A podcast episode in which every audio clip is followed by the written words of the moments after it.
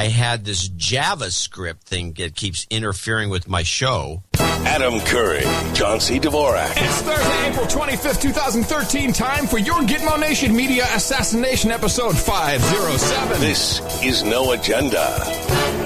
Radicalizing citizens for five years and counting. From the Travis Heights Hideout where SoCo meets MoFo in Austin, Texas. In the morning, everybody. I'm Adam Curry. And from northern Silicon Valley, where it's gloomy, I'm John C. Dvorak. It's Crackpot and Buzzkill in the morning.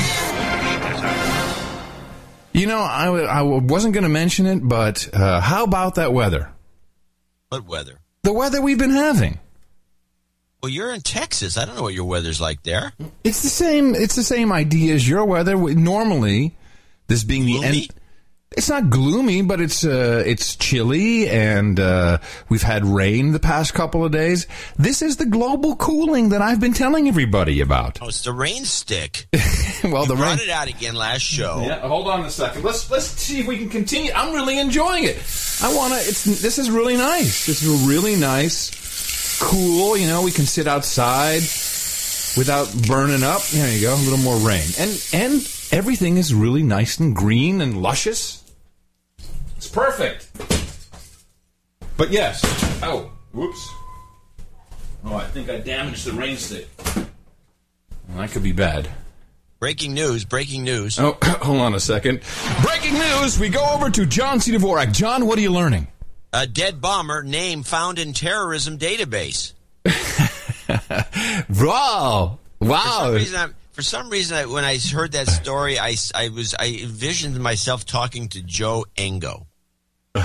Really? I, I'm the supervisor. I'm saying, "Hey, Joe. Um, hey, the uh, CIA say they Yeah. uh, got Yeah. this guy's name in their database. Can we put his name in our database without anybody noticing? Can we just can you just like slide that record Can over? you change the timestamp? I can make it, but if anyone had a printout of the old database, they would know. I love No, uh, no one's got a printout of the old database. Can you just get it in there so we can get the press release finished? Yeah. Put it in the database, and then we'll say we have it in the database because I know that's what they did. you don't have it um you don't um you're not using the the appropriate language. Uh, you know, uh, Lucy Napolitano, she she's got all the, the jargon down when she talks about this stuff. Have you heard any of this? Oh no! Was your department aware of his travels to Russia? And uh, By the way, it's Russia. Just- the, the Soviet Republic of Russia. if you weren't, uh, the reason? The travel in 2012 that you're you're, you're referring to. Um, uh, yes, uh, the uh, system pinged when he was uh, leaving the United States. It pinged. The system pinged. She doesn't know how to use a computer. She doesn't know anything, so she says ping. You know what makes me crazy? So my my wife goes to Amsterdam and is rejected returning to the country because of you know like uh, some technicality in dates on uh, an otherwise perfectly legal exit and entry into the United States Well, well, married to an American. while married to an American citizen born and raised. And these guys like, oh, it was well. Here it is. Actually, here's the continuation. Um, uh, by the time he returned, all investigations uh, had been the matter had been closed. Yeah, it's, you just if as long as you're gone long enough, which apparently is a year, then all investigations are closed. You know, you get a little ping. But it, but she but it did ping. it pinged. It pinged. That that is Pinged. that is the technical term. It pinged. By the way, ladies and gentlemen, may I welcome you to your wait a minute, let me do this different. Welcome to your bi-weekly path to better mental health, a fuller life, and exciting and fulfilling sexual relations. This is the No Agenda podcast. That's nice. Yeah, I think uh, I think we need to uh, remind people the reason they are, are listening to this show is for their mental health. Do you know that actually I called one of our producers today uh, this uh, in between Sunday Call it for one of our. Yeah. Hey, Curry. Curry here. what? no, it, Did uh, I do something wrong? No, I call uh, one of our producers, executive producers, sent me an email, and uh, he works with uh, with services in Colorado. Um, know, he's he works with he's an uh, um, you know emergency services uh, technician, and uh, he says, you know, he was he, the email I got, John, was like, I'm like, oh my god, the guy's on the ledge. I better call him quick. Um, he, you know, was really bummed out because eh, you know the, the way his colleagues. Now these are, you know, the heroes of America, of course. In Colorado. Well, you know who uh, you know uh, do stuff on the streets of uh, of Colorado. You know, pick up uh, broken pieces of people and put out fires and do all kinds of stuff like this. And they're all like, "Yeah, let's lynch that guy, kill the but then them stupid tourists. Let's The kill him. Mob. Let's kill I ran him." into that lynch mob on the Twitch show. Oh, dude, and this is it's Dude. dude. Tell me about it. So it, I, I I had to turn it off because I I was hurting for you. I I, I really lynch mob. it's it's crazy. So you know, right after that show, I'm looking at. Uh, Oh, I got. Well, I should mention some of the tweets that came in too. Which I blo- Yeah. by the way, people they they send me a tweet like that. They they're blocked. they're blocked. Yeah, of course. obviously, it's the last tweet you ever sent. left and right. Last so- tweet you ever sent. I lost all respect for Dvorak. Wait, we need a jingle. John reads his tweets. Oh no, I lost the respect. that's all. Respect. I checked the guy out. He's not even following me. How much respect do I have? What else? At the real Dvorak.com. Uh, that the real Dvorak is the Twitter thing. Anyway, no, that's it. That's all I have to say. Oh, It was 'cause- just- it was amusing. because I um like once a week, um I'll go through my uh, Facebook account just to see what's going on, and you know, and which is usually depressing, mainly because there's this MTV alumni group. Which uh, you know, anyone who worked at MTV, it's a closed group apparently. So you know you can only post or read if you're a member of the group. And whenever I look at that group, it's like, oh, R.I.P. this guy, or you know, oh, that director died, or you know, the camera guy, you know, died of cancer. Like I hate Facebook. It's go- it's dead It's book. the update on who's It's- dead. it really, I mean, I actually posted in. Uh, you know, I, I should. Dead Facebook. No, I, I posted in there. I said, you know, I hate this place. It's only about who's dead. I'm turning it into a Deadpool. Deadpool. And there's and there's what the audio engineer at MTV has emphysema. So I called him out and I said, "You're next. My money's on you, shithead.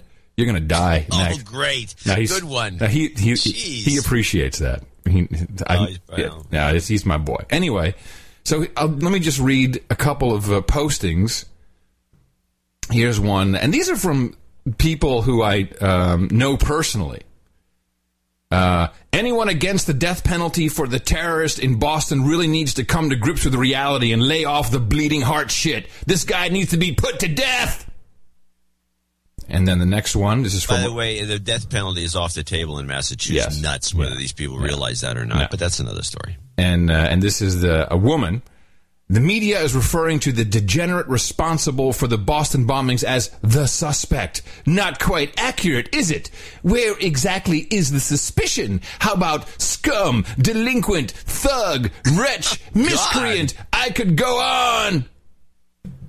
Really? This is somebody posting this? This is someone I know. Both of these people. These are You people. better re-examine your friends. I'm, I'm unfri- well, I can't, I can't unfriend these people because then I miss all the goodies. You know, you, this oh, is the, That's the- horrible. These, but it, I mean, it's really, it's really, the American way. it's really quite. Actually, I think lynch mobs are the American way when it comes down to it.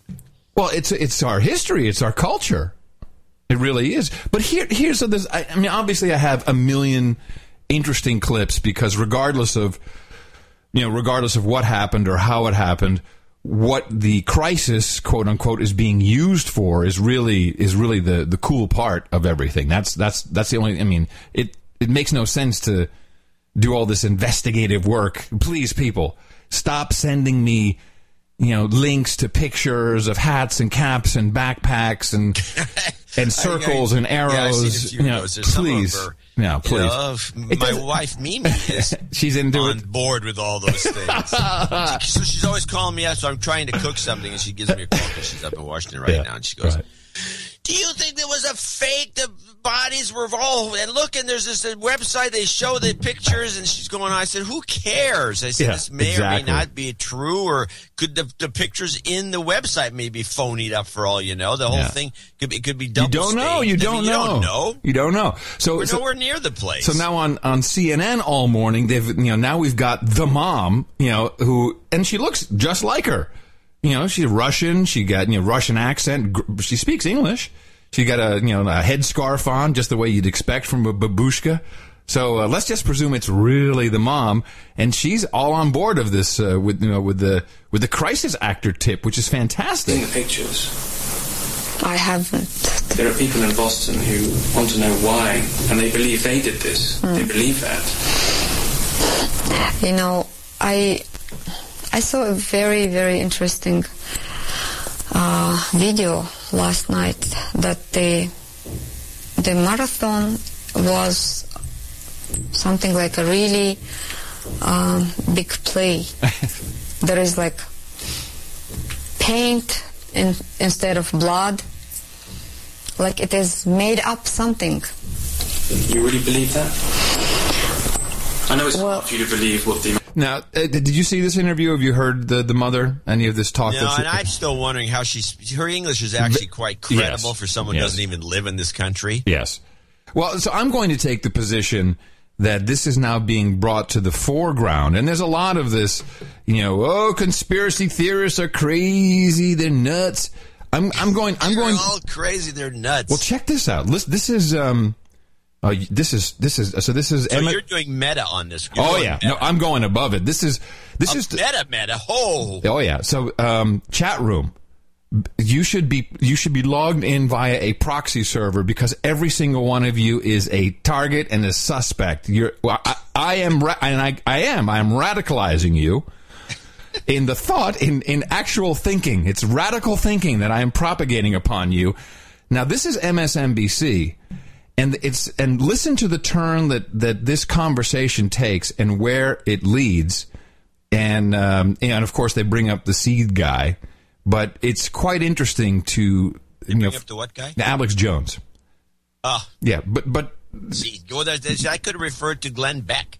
well, okay, it could have been any, but you know he Any of the seed guys. Glenn Beck is too mainstream. You see, it's got to be crazy thinking, crazy stuff. Okay, so listen to this. To your point about the internet, almost Uh, So it, your point about the internet, by the way, this is all about radicalization Oh, yeah, no, on the the internet internet. Oh, the internet. every homegrown Al Qaeda inspired extremist that we've seen in the United States over the past five to six years ha- How long has our show been on the air? Hmm? I ask you. Five, Yes, six five years. years. Yes. has really been affected quite significantly by English speaking extremist um, eh, preachers online.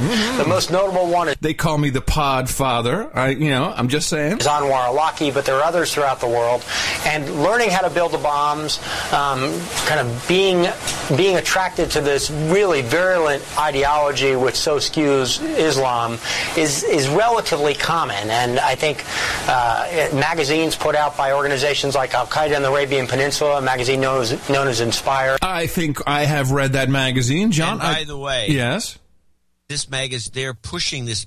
They're pushing the pushing- magazine. Yeah, they're promoting magazines. I'm Totally convinced that magazine is a honeypot. but uh, we have read the magazine. I've I've I've read passages to my radicalized and- public. And might I ask you, Yes. why do not they refer to uh, Anwar al Awlaki as the late? Don't you think they should show some respect for the yeah, dead? the As late, the late Anwar once said on the internet. the late. They, they could, or they could just say the droned. That would be okay. Droned would be good. Droned, yeah. All right, so let's uh, let's continue. And other places that you can learn to make these bombs. This Oh yeah, uh, uh, like the Anarchist Cookbook, like Abbie Hoffman Steal This Book. I mean, there's plenty of places you can learn to make these bombs. really is the path that many homegrown extremists have taken, and unfortunately we've seen it again, I would guess. Enjoy today. The other motivational Now listen to Joy. element added to the mix was the American invasion of Afghanistan and then Iraq. Right, and we also learned that the older brother um, was a devotee of the Alex Jones website and conspiracy theory Infowars. I like it how she says the Alex Jones website and conspiracy theory.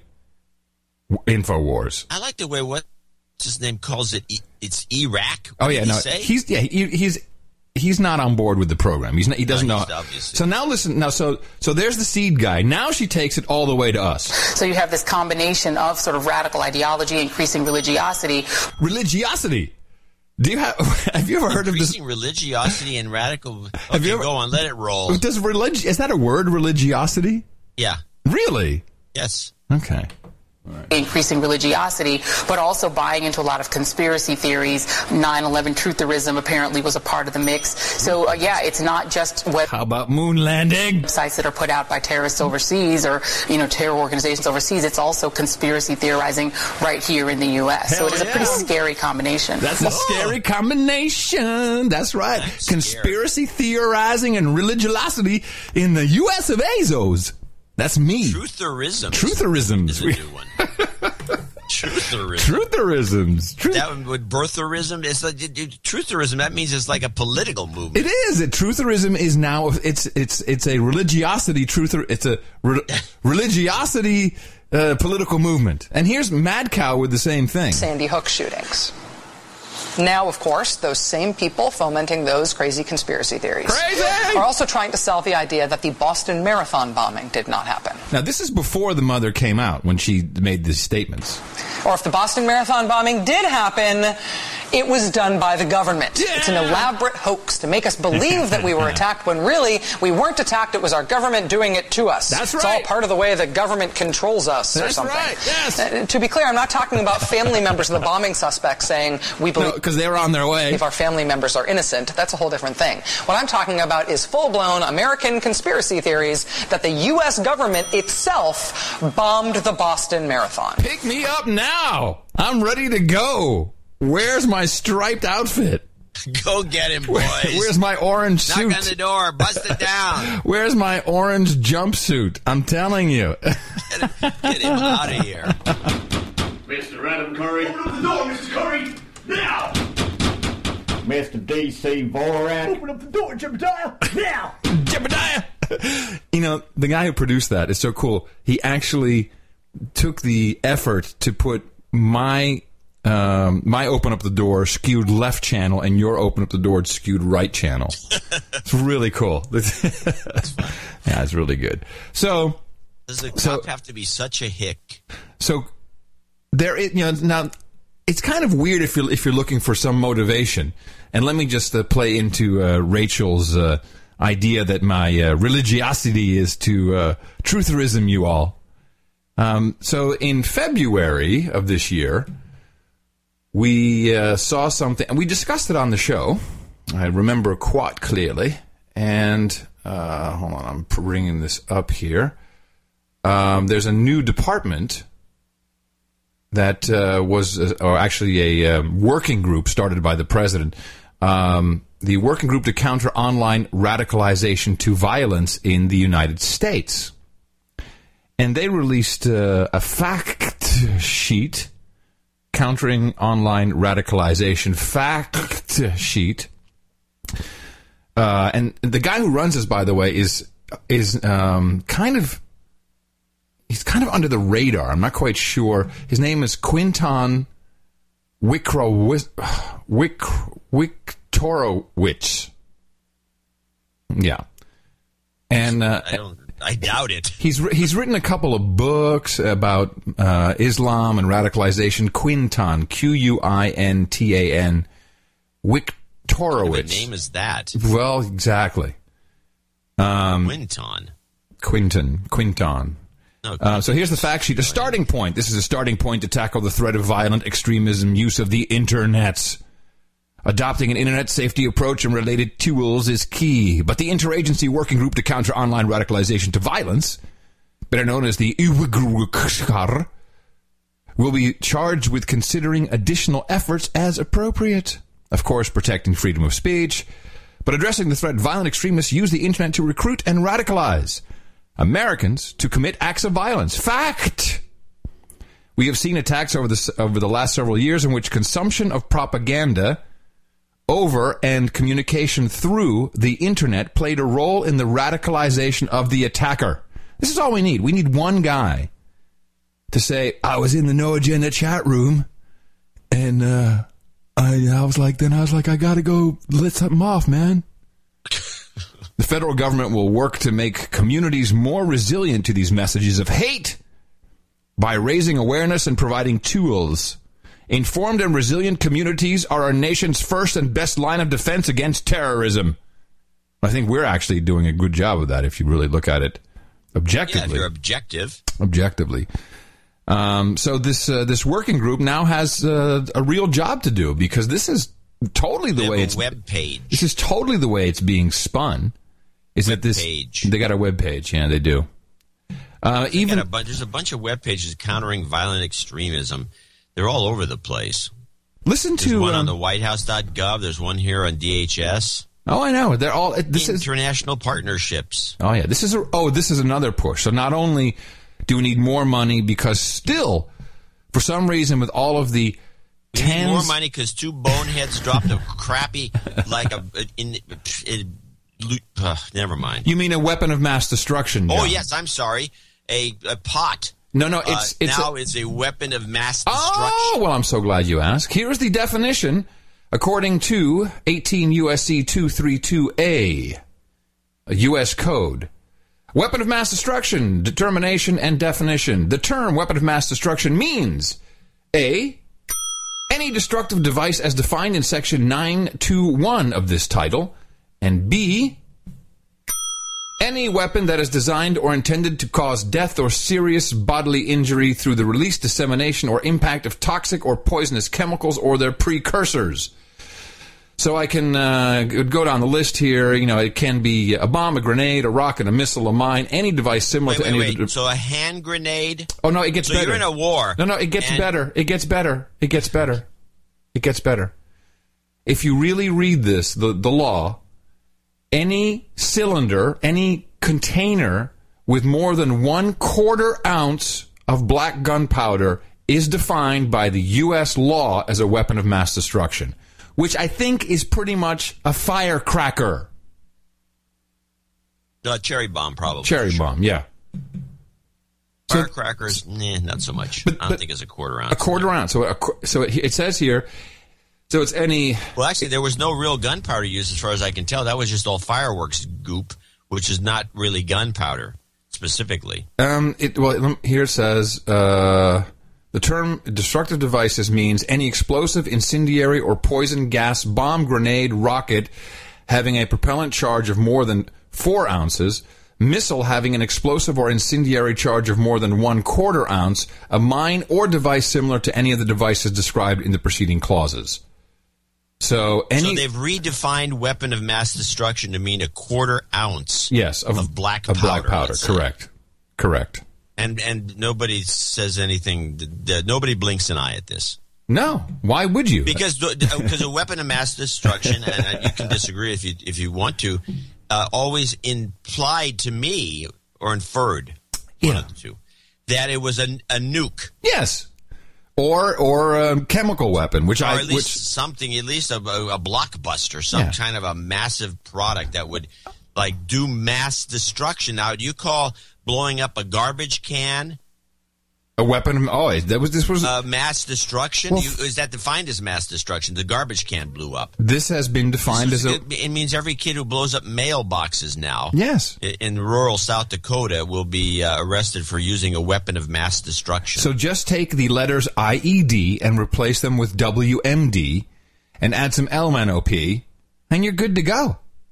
This we th- this is why this program is so good because I just have to laugh about this because this is the real whether you think your government is plotting against you and blowing up citizens and planting bombs is one thing.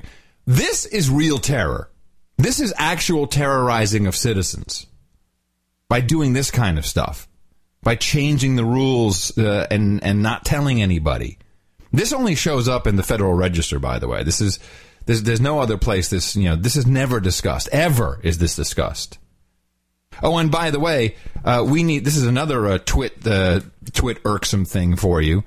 Uh, of course, uh, the states have it all wrong, and the states have to you know they got to start adhering to federal law, and federal law should of course trump state law. Boy, the uh, the fireworks stuff. That's a you know this stuff is legal in New Hampshire. It's illegal in Massachusetts. It's very common there. You drive up over the New Hampshire border, you grab this stuff, uh, and and you bring it back. And uh, the question is, is this where they got the totality of the uh, gunpowder that they used uh, f- for this uh, bomb making? gunpowder, idiot. Uh, but the, the the different state laws making different things easier to obtain here than there are part of what this story is about. That's a part of what this story is about. Okay, thank you. He's right. Yeah. He's right. That's what That's part of what the story is now about. Yes. difficulty of tracking. Uh, you know, you've talked on the show about the, the, the issue and not being able to necessarily trace where gunpowder comes from, and just sort of the mundane uh, items that they were able to put together apparently by just going online and figuring out how to make such deadly destructive weapons. They didn't have to obtain some sophisticated equipment. A lot of this was stuff that was relatively easy to obtain. I think that's another issue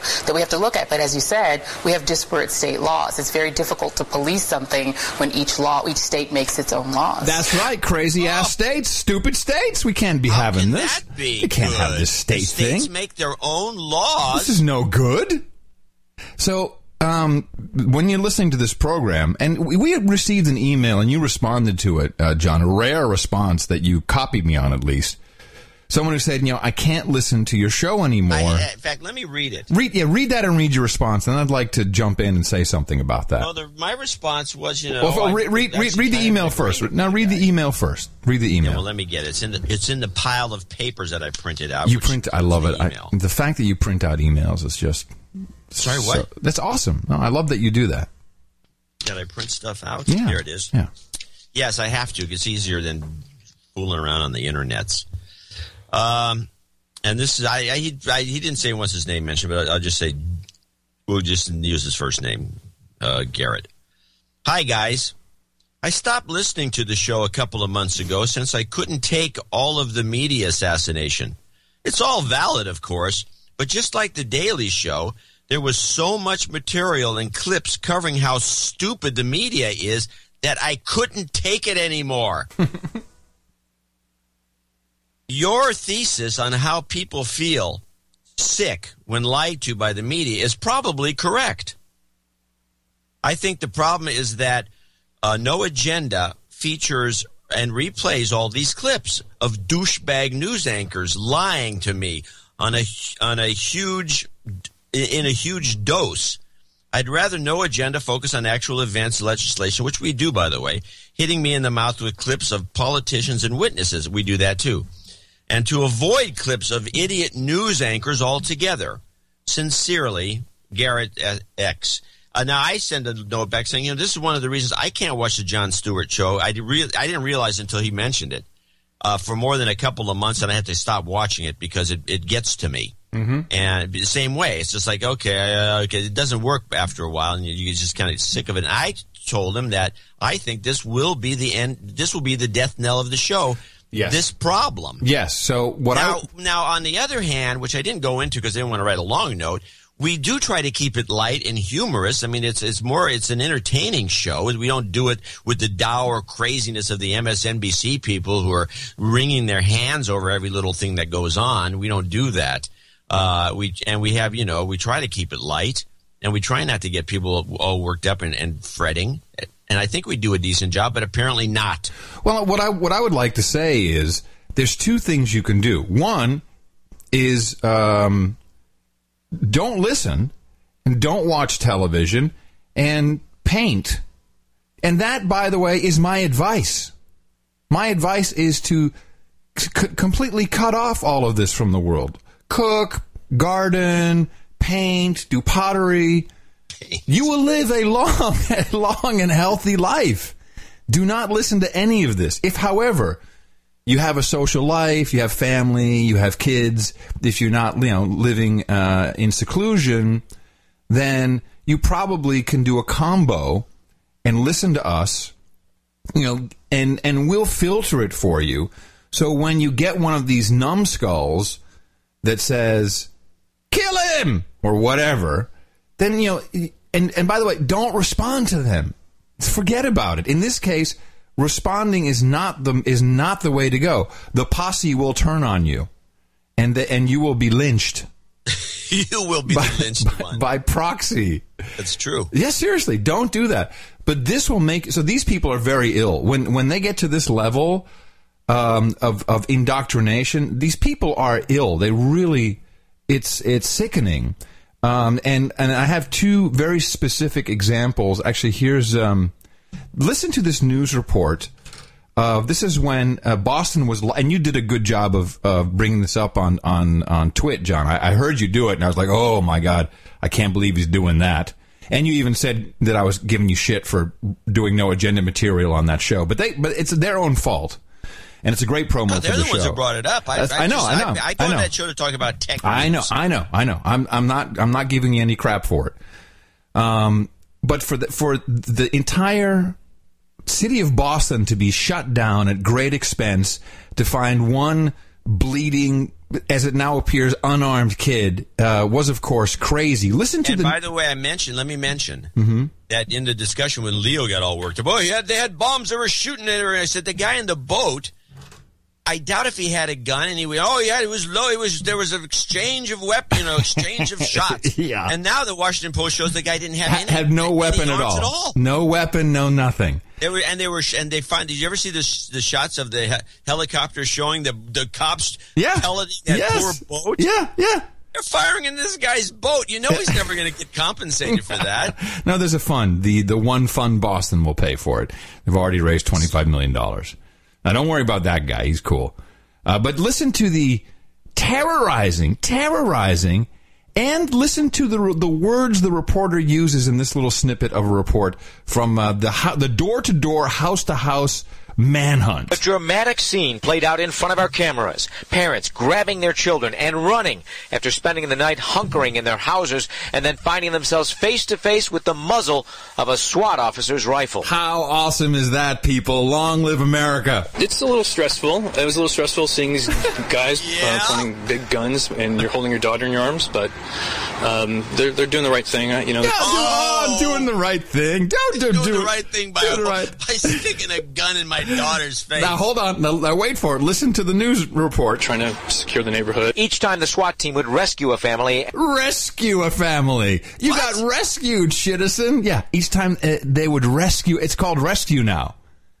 When you go in and you stick a, a, a, a an automatic or semi-automatic rifle into your children's faces and tell them to get out, that's called a rescue. thing. uh, You know, they're trying to secure the neighborhood. each time the SWAT team would rescue a family at the point of a gun, they would rush in. I mean, it's literally saying it.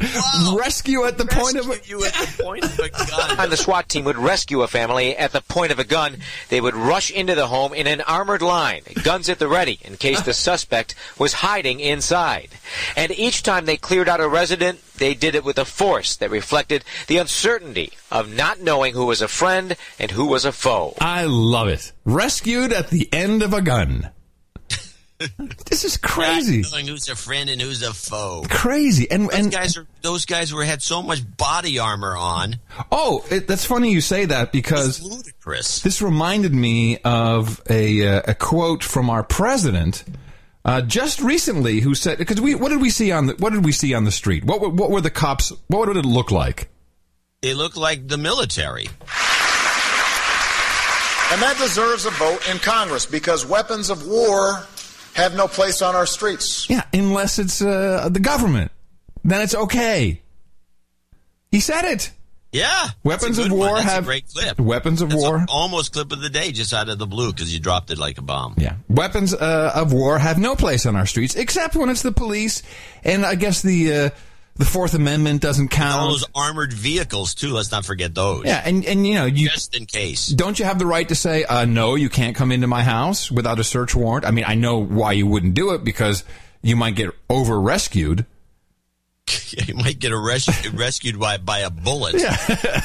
oh, he got rescued from himself with this nine millimeter. Oops. Now, there's more craziness to this.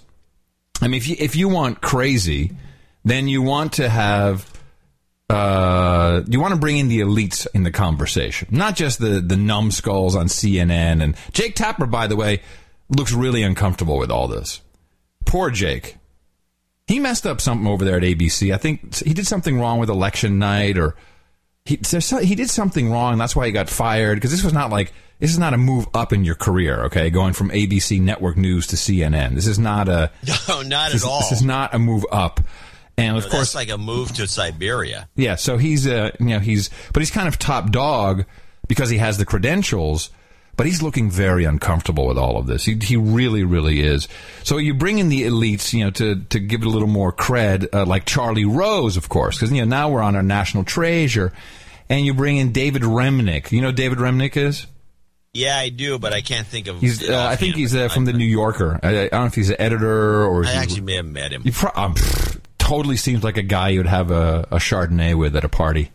You.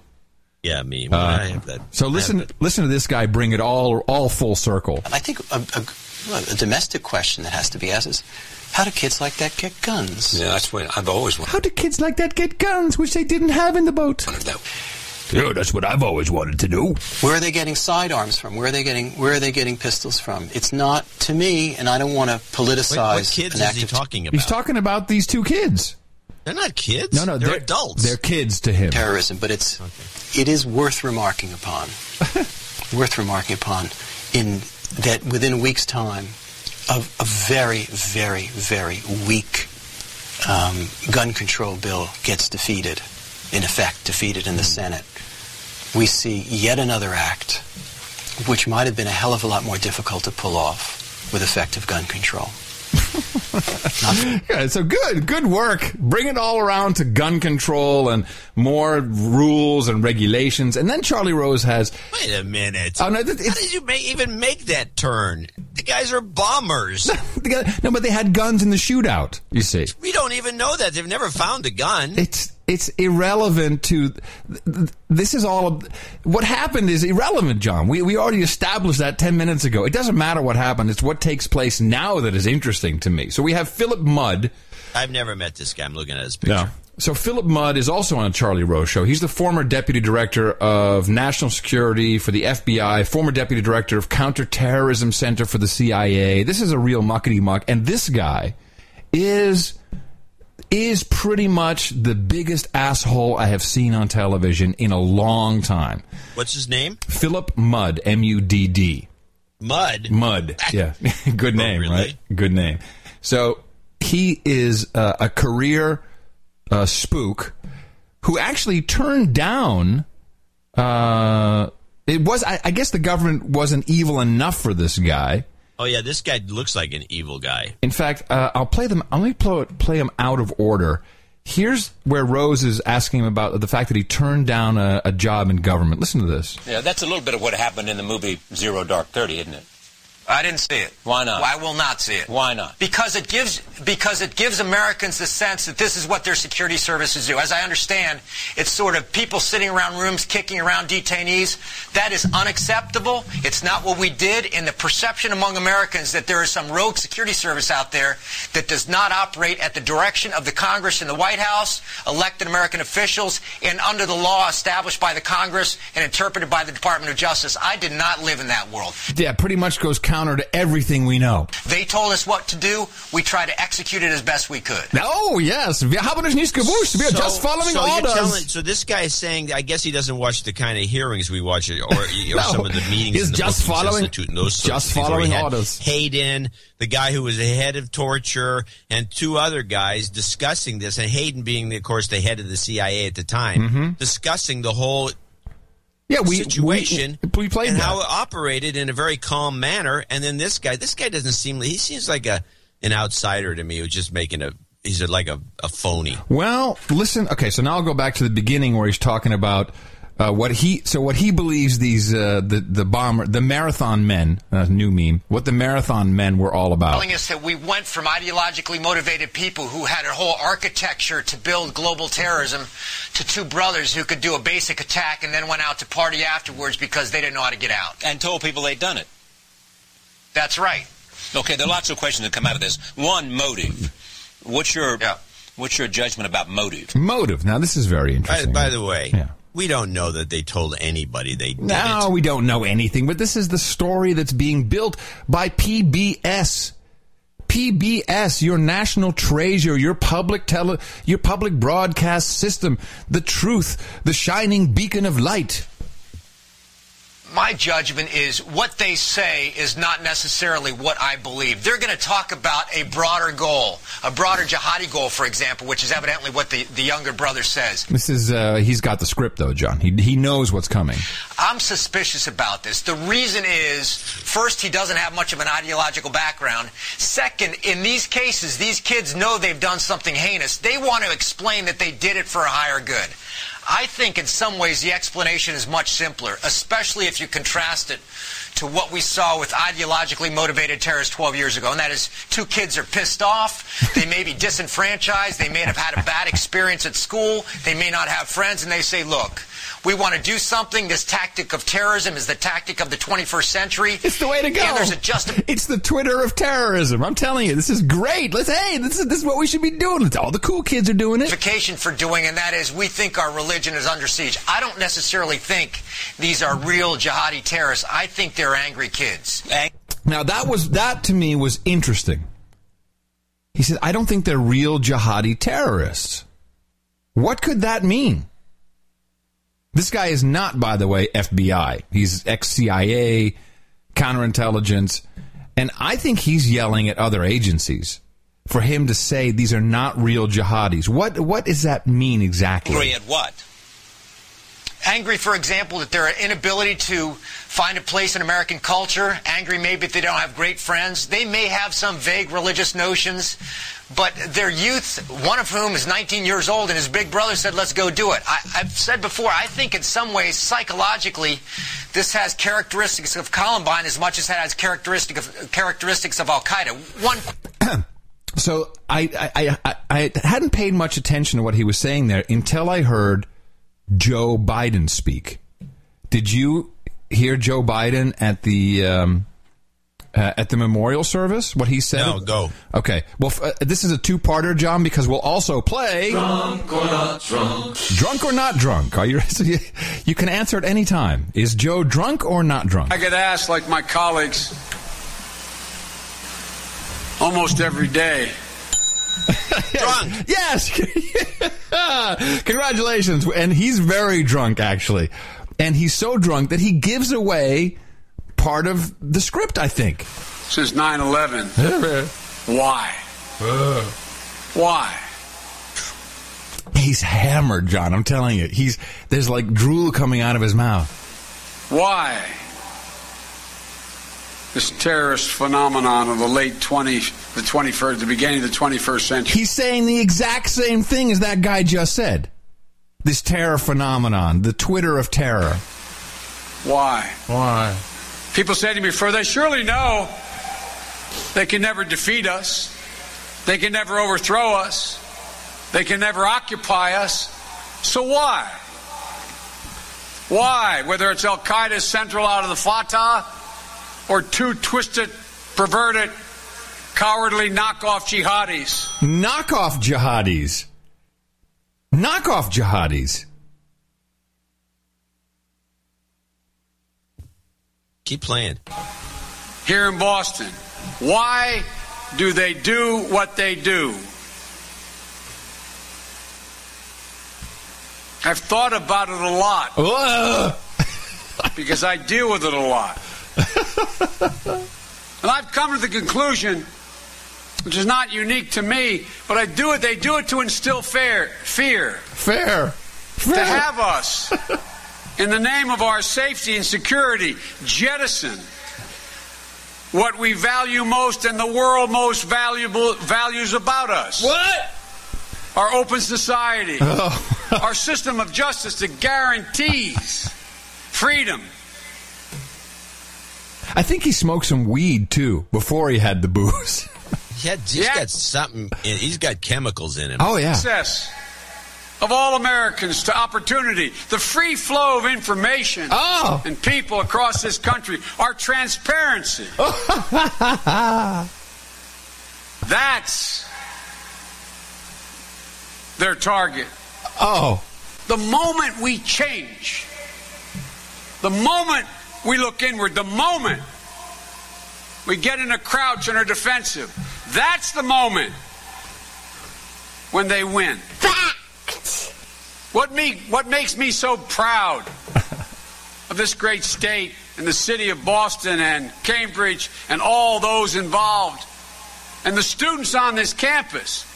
What makes me so proud to be an American is that we have not yielded to our fears. what? Except we stay in house in, in our house and wait for the government to put a, a gun in our face and say it's okay. He's, they rescue No, us. it's not. They don't say it's okay. They say get out. and no, no, I'm, we're saying it's okay. They're just Oh, here no, to rescue saying us. They're just here to rescue us. We have not compromised our values. He's high. We have not weakened our constitutional guarantees. At all, whatsoever. Like, Fourth Amendment, just let us come in on this manhunt. That's not weakening anything. We have not closed our borders. I think the louder you yell, the more true it becomes, Joe. Try that. Oh, we have suffered. Oh, We are grieving, oh, but we are not bending. no, We will not yield to fear. no. We will not hunker down. We will not be intimidated. When the They world hunkered trade down in the houses. it's, exa- it's exactly what we were doing. Exactly. Great towers were taken down Ah. on that horrible day, Uh, the cynic said, We will never build another one. we built one taller. we did? What, we built one taller? What did we Is build this? tall? I think it's got a, a, a stick at the top. that Oh, it's got a taller stick. Yeah. An absolute defiance. Took ten years.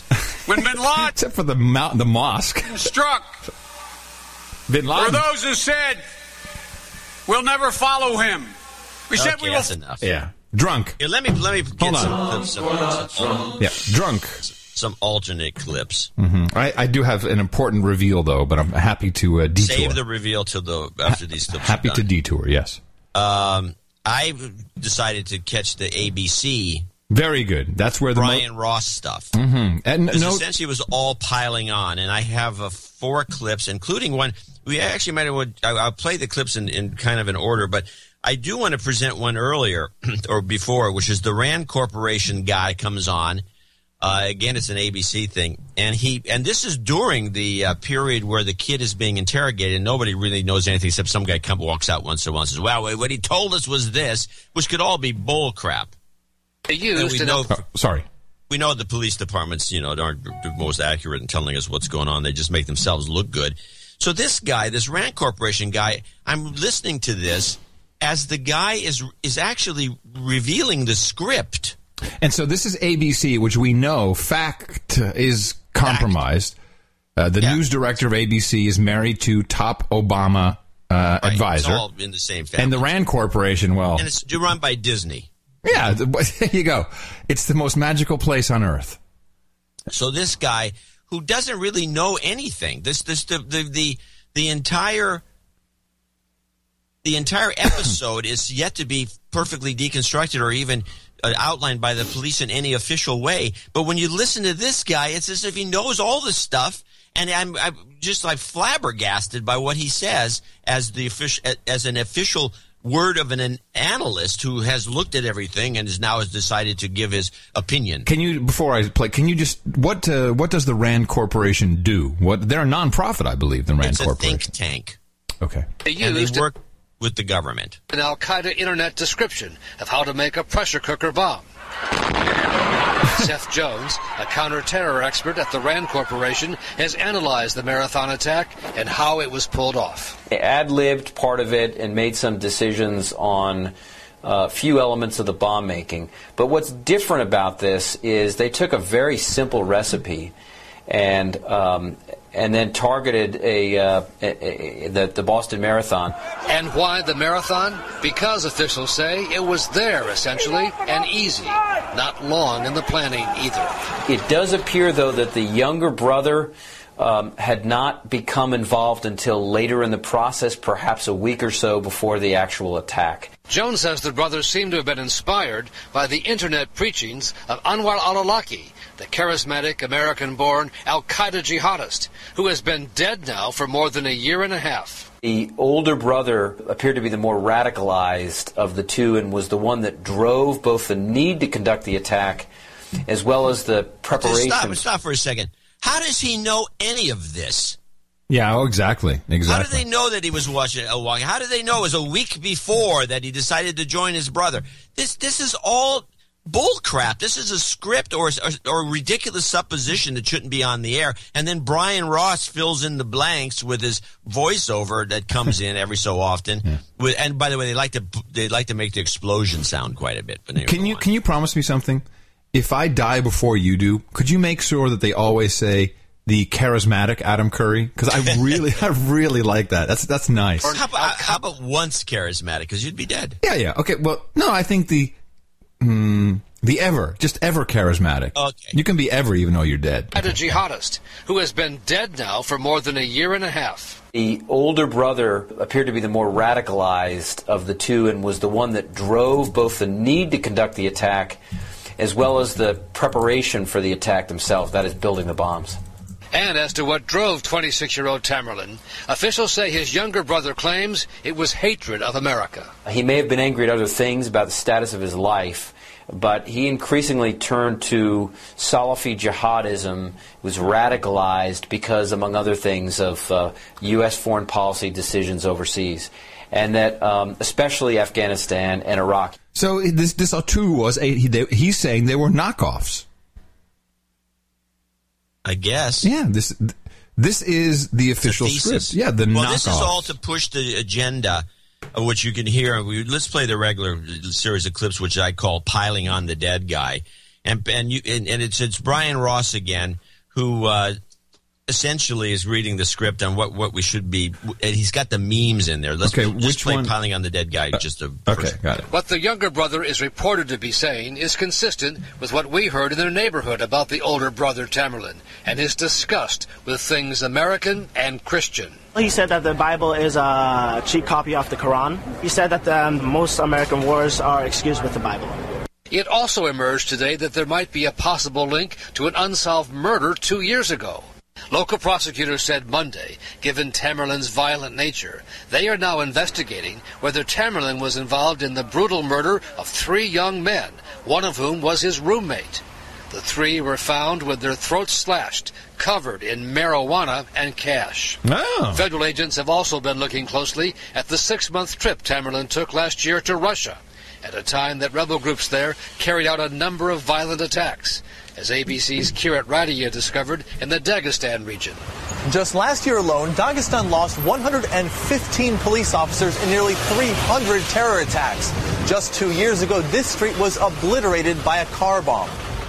I think this guy also uh, administered the doping to Lance Armstrong. I think that was his he, he his doing. I didn't know about the Dagestan stuff, but it's interesting. Well, they, they, are you know piling on. They got that. Why I call it piling on because you know they, now the guy hates Christians. The Bible sucks. Yeah, and all these kinds of you know, and you know guys will go on. The, you know you're going to go out in the street and just pick somebody up. You know this guy? Uh, where, yeah. where are you from? I'm from ABC Network News. Oh yeah, no, I know him. yeah, yeah, that's for sure. Yeah, yeah.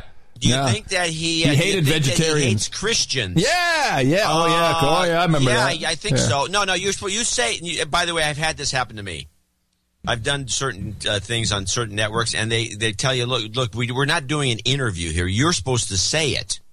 This is well, you learn this once. You don't have to be told yeah. a second time. Yeah. So they want you. They they'll hint around say, well, they'll hint around by saying something. And you say, you, but now you say it in a sentence and yeah. put it in your own words. I was telling you, this, they'll this actually happens. they'll actually tell you. In fact, I used to be I used to work at MTV. I think I can't remember so long ago. Um, and I would always be so embarrassed when I'd be doing an, uh, an interview, and you'd have this a-hole producer standing right off the side who would also be responsible for editing the piece, or or their own, which had nothing to do with the interview. They were going to do it for like a news package or whatever. And so, you know, and I'm and I'm and I'm talking to a uh, you know a celebrity, a huge star, and then the producer will interrupt and say, "Oh, um, excuse me, could you um just give that answer again, exactly like that, but start it off with the question?" I'm like, "Are you a fucking asshole? Would you like fuck off?" It's like the the rude, and of course the celebrity goes, "Sure, I'll do that, no problem."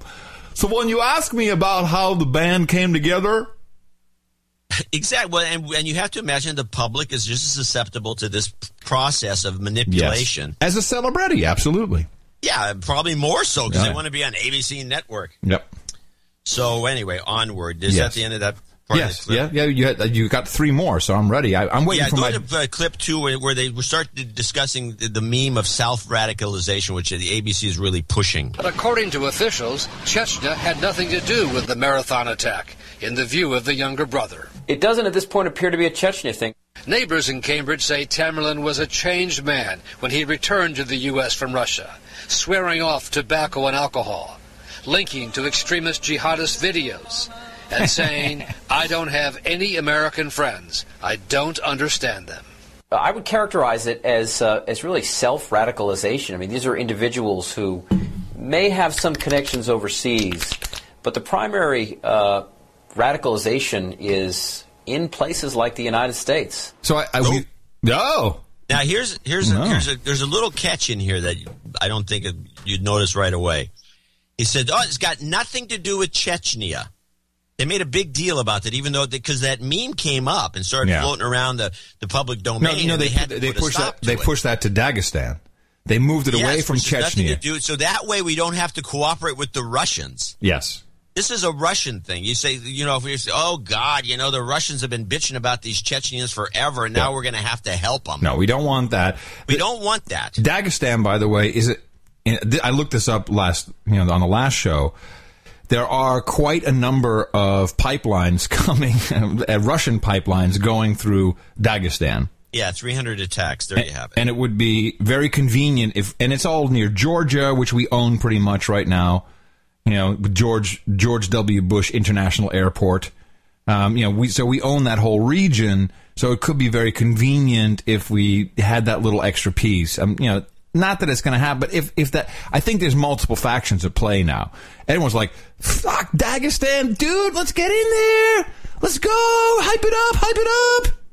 I'm gonna get in. We got pipelines. We're gonna divert the oil off to Georgia. Can't go up north. No, it's good. We gotta take it. I think that I, we finished um, Rubicon, by the way. Oh, yes.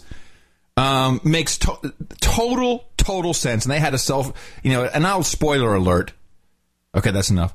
Um, you know, they have a guy who's self radicalized. And, you know, the whole thesis there is pretty much it's no agenda. It's a group of guys, you know, big captains of industry. And for 25, 30 years, they're manipulating world events to profit off of it, either through military industrial complex or through Wall Street, uh, or through, you know, many ways. And they actually own a company that uh, that feeds false information into the intelligence system and, of course, uh, subsequently into the media. Uh, no wonder the show never got renewed. It's like you can't you can't have can't have a show Somebody with in the intelligence community looked at this and said, the, no way no way this is not going to be on the air. That guy, let's see who's dude, who's producing it. Just give him some money. Yeah, to stop. go away, go away, go away, you showrunner, you go away. Yeah. Okay, piling on the dead guy finale has got a couple of memes in it. Okay. Factory. Hours after the younger brother talked to federal agents, authorities swarmed an area behind a Cambridge drug store where the brother's father used to repair cars. With no known link so far to Al Qaeda or Chechnyan rebels, officials believe they are dealing with a new, equally dangerous trend the internet trained terrorist. And this is now kind of the Al Qaeda modus operandi now, not not relying only on operatives, but trying to get people to do it, to self radicalize and to build their own bombs without having to come to a training camp in Pakistan or Yemen or other locations. We desperately need AQ on on the on the PC. We need The the what? I'm sorry, I couldn't hear it because the garbage truck's outside dumping garbage. Oh. What'd you say? We need AQ AQ at the PC.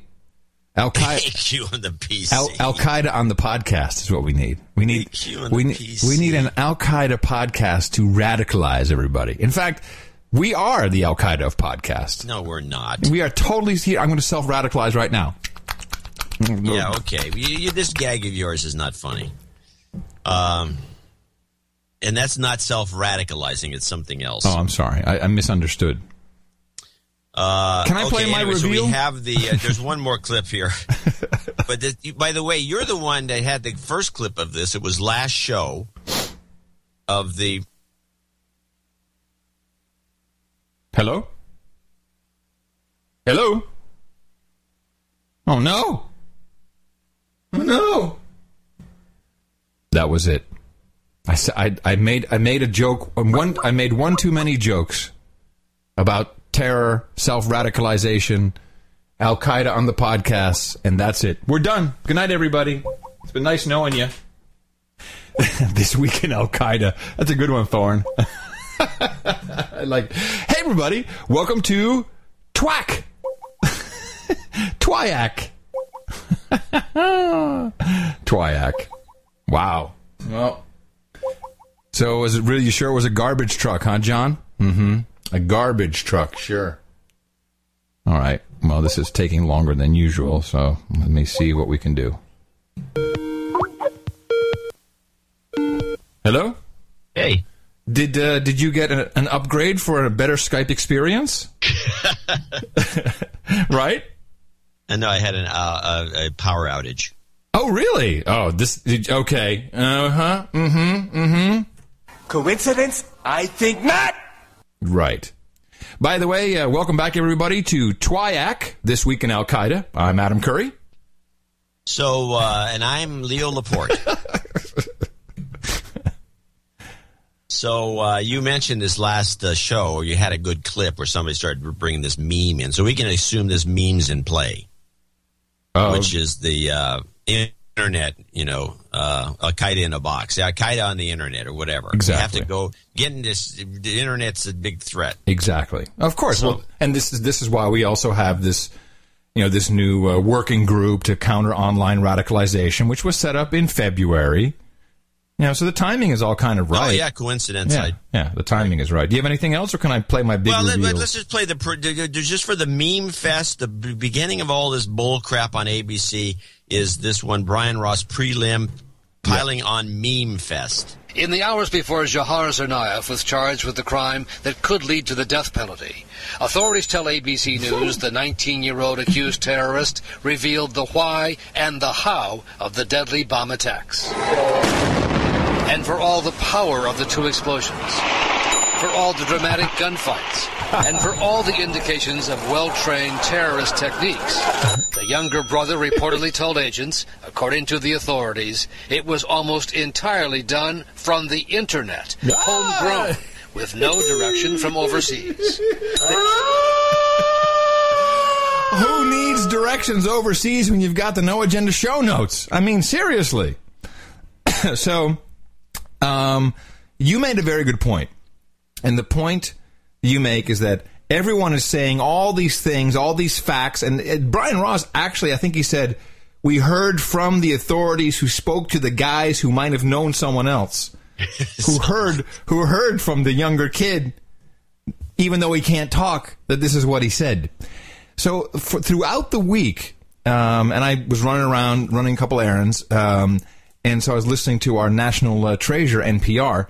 I keep hearing that uh, there is actual video evidence of these bombers, the marathon men, uh, putting down their backpacks, walking away. The explosion goes off. They don't flinch. They keep walking.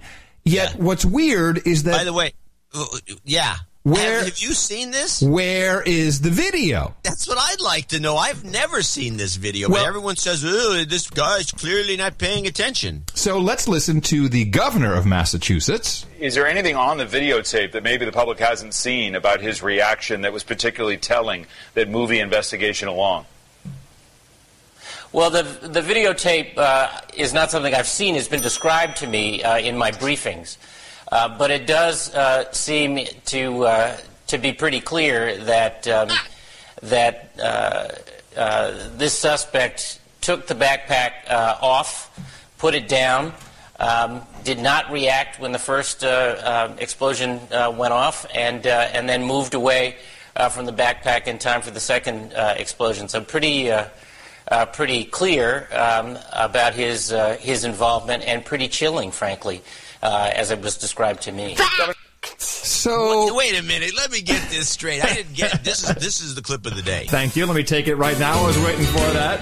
Clip of the day. He Uh, so, has um, not seen the tape. I haven't seen it, but it was described to me, and it's terrible. what It's happened? chilling. Oh, it's chilling, John. Chilling. And he's stuttering throughout the whole thing. because he's been it's been described to him. No, no. Shall I tell you something? This guy is actually not a douchebag. He is fr- he is afraid for his life. That could be. But Uh, the point, it seems to me that what the normal person says the following, which is what you would do, I would do. Well, I haven't seen it, but it was described in some manner, but I can't comment on it. I've never seen it. Right. Everyone, I know. Somebody's describing it. I can't, I, I don't know why they wouldn't show it to me. That's another, that's what you really should say. well, what I've heard is uh, I've heard people say, "Well, no, of course they can't show that." Why? oh, because it would taint the jury pool. the jury pool, they're ready to lynch the guy. Yeah, no, I, I know. But the the governor of Massachusetts, who shut down the entire uh, city based upon this evidence, this evidence has not seen the video. We've been oh, we've been flooded with the video of these guys walking around, just walking around. Oh, look, he's got a white hat. But we're and, and it's backwards. But we're, but we're not allowed to see this. And everyone I hear, well, you know, I haven't seen the video, but you know, but it exists. It's true. It's real. Don't ask any questions. It's real. It's all real. So that to me is is the damning evidence. you're looking for. Yeah. Uh, so th- um, this was kind of funny. Drunk or drunk not? Uh, drunk or drunk not? I'm drunk. Drunk or not drunk? Uh, you can't hear it in the tape, but she is drunk in the, the rest of the interview. Diane Sawyer uh, interviews uh, George W. Bush and uh, Laura Bush for the opening of the uh, the Bush uh, Library, and um, and listen to words matter, man. And this guy, no, I miss him. I, I really, I miss him. I, I would- do want to get right to the news of this week. Sure. For so Sure. many Americans, the terrorism in Boston. Now listen to the stumble and the correction of and what you tell me what word he was going to use. People have wondered if it took you right back to 9/11 when you heard it. Well, at first, uh, you know, I was deeply concerned uh, that um, there might have been a organized plot. Uh, I don't know all the facts. I don't think we all know all the facts, but I was deeply concerned that uh, this could have been, um, uh, you know, another cons- uh, organized, highly organized Conspiracy. attack on the He was going to say conspiracy. Yeah. why didn't he say? Why did he pull back the word conspiracy? I don't know. Yeah, because he's used to conspiracies like the 9/11 trutherism conspiracy. That's why. This guy's a douche. He's the douche. All right, let's uh, let's thank our uh, executive producers because we're very late on thanking them uh, because of uh, all of this stuff. Uh, okay. But first, In the morning to you, went down. I didn't reopen my email. That's all right. Oh. I want to talk a little bit just to you. I just want to say hi, hello, Adam Curry. Yes, hello, and in the morning to you, John C. Dvorak, and and in the morning to you, and in the morning to all the ships at sea, boots on the ground, feet in the air, subs in the water, and all the dames and knights out there. Yes, and our baronets, our barons, our earls, our dukes, our grand dukes, our viscounts, and of course, uh, our sheriffs. And uh, hello there in the morning to you in the chat room, noagendashow.com, noagenda uh, stream.net, and uh, Mr. Oil, uh, Void Zero, uh, Sir Gitmo Slave. Is it open yet? Are you ready? How much more do I have to do? Well, first I have to. Uh, the funny thing is that the, besides the mail program running particularly slow, I had this JavaScript thing that keeps interfering with my show coming up, asked me if I want to upgrade uh, that, and then I, it didn't ask me if I want to upgrade the uh, the uh, Adobe thing. What is that called? Flash. yes, and and of course it doesn't work anyway after you upgrade it. Flash is such a uh, bug. But anyway, we do have a few people to thank. oh, gee, there you go. It's open, ladies and gentlemen. Way to go. Okay. Uh, first, starting with Chris Jacob, Sir Chris to you uh, in San Francisco, California, who I believe becomes a baron. I sent him a note asking him if he wants a barony Yes, somewhere. I, I think he become that. Uh, in the yes. morning, Alpha Charlie and Julia Charlie Day- Delta. Sir Chris here. It will be my third knighthood, and I was wondering if I could trouble you for some karma.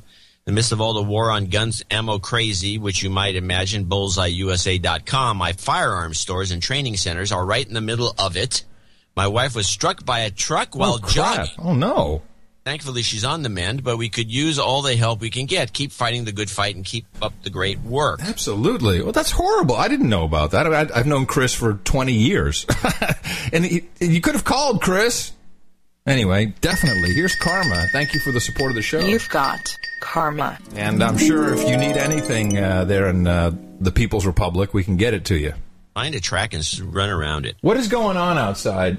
Hold on a second. They're doing something weird. Let me listen. Oh, really? What? Uh, leaf blowers. Oh, well, I can't hear it. Michael O'Grady in Augusta, Georgia. He'll be our executive producer for show uh, 507. And, and here's Michael O'Grady. He's also in uh, Augusta, Georgia at 88888, which completes his knighthood. And he'll be executive producer for show, this show. Hail, Lords of the Asymptomatically Infinite Truth.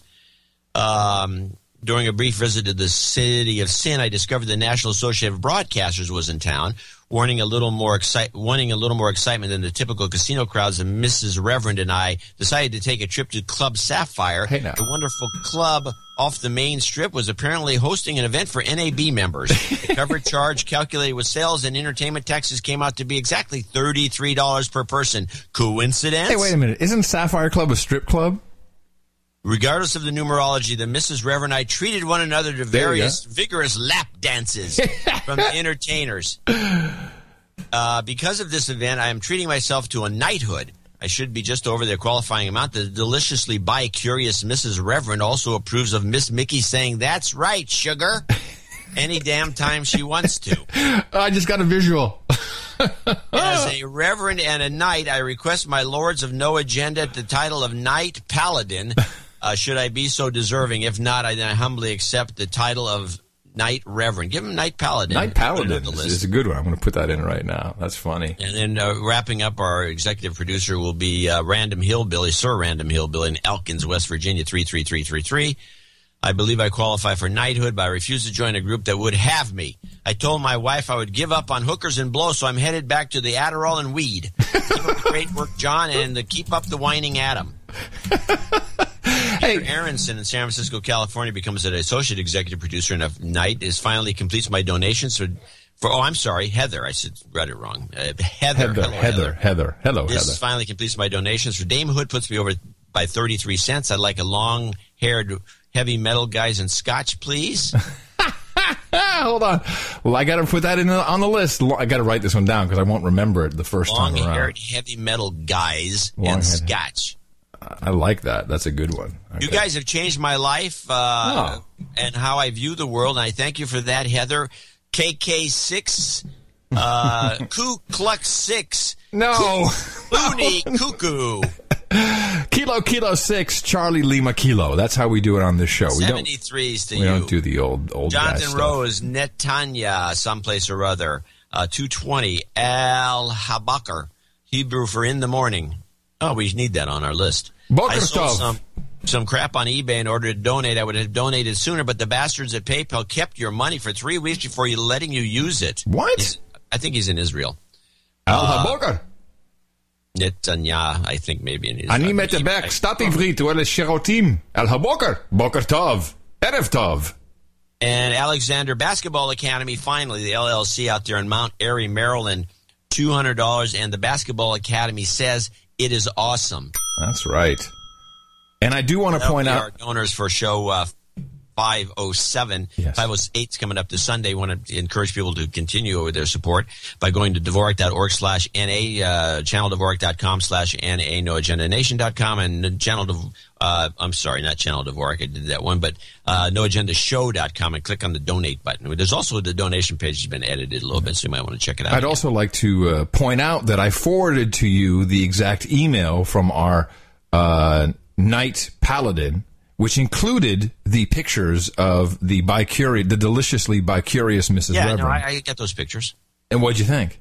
Uh, she's gorgeous. Yeah, hell yeah. Dvorak.org slash N-A. Hey, hey, go out, hit someone in the mouth. Our formula is this. We go out, we hit people in the mouth.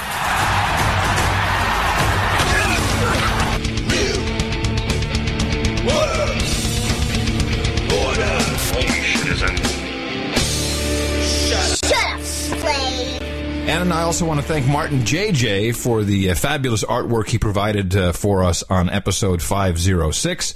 NoAgendaArtGenerator.com is where you can submit your artwork and where you can see all of the art that has ever been produced for the No Agenda Show, uh, sometimes also known as The best podcast in the universe. That is a fact. Fact. Fact. Uh, let's see. Um, had a couple. There were a couple of things actually. You want to take a little? You want to take a little humor break?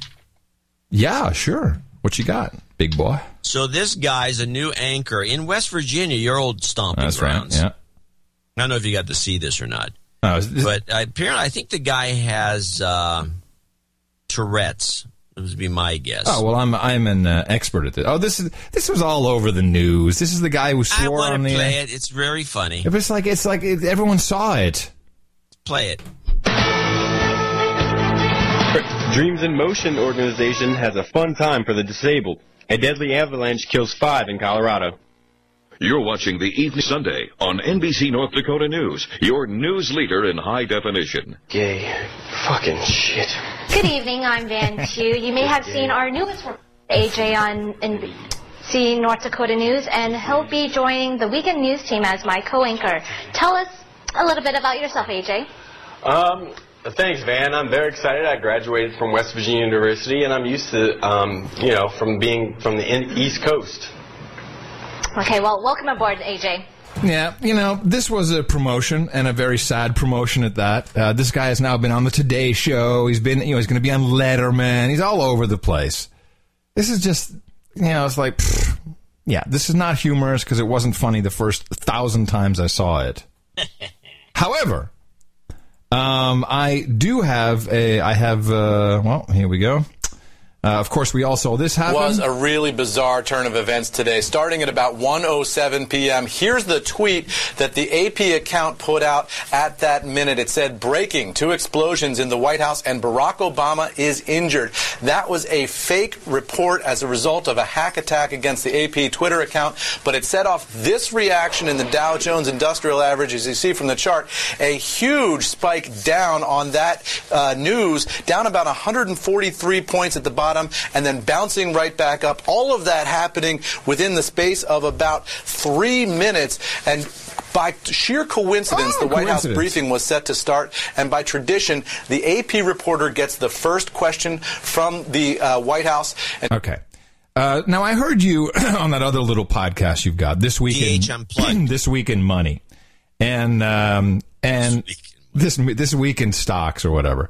And uh, so you know, what you two guys were saying is, oh, it's all automatic trading, and you know they, uh, you had this theory that the computers are scanning, and then oh, we No, get no, it wasn't my theory. It was uh, Horowitz was talking about it. And I heard don't make me play any clips from that show because You can play the clips if you want, but I never heard this before. This incident, by the Okay. way, was seven minutes. So let me say, I believe one of two things was happening here. One, coordinated, complete coordinated effort. And someone made $100 million real quick, real easy. I do not believe for a second that computers are scanning AP tweets. And if it says, if, if it says bomb White House Obama injured that it then you know there's a sell order on everything and and if that's true then I'd love to see what was sold what you know what stocks made the Dow tank was it just Dow was it just futures in Dow or was it the actual underlying No, the securities underlying stocks are what make the right. Dow, So, Dow go so up. okay. down. So I'd like to see what they were and what was sold off and who did the selling in our incredibly transparent market. Uh, I think that someone made just made a bundle of cash, coordinated effort, and not a single person even thinks to consider that that could be true. No, it's it, being looked into as we speak. No, okay, not by this week in stocks, No, by the SEC. but more importantly, this was, of course, clearly a movie promotion. If you are just tuning in, we are going to breaking news out of Washington. Again, this is a developing story. There has been an explosion. Absolutely shocking.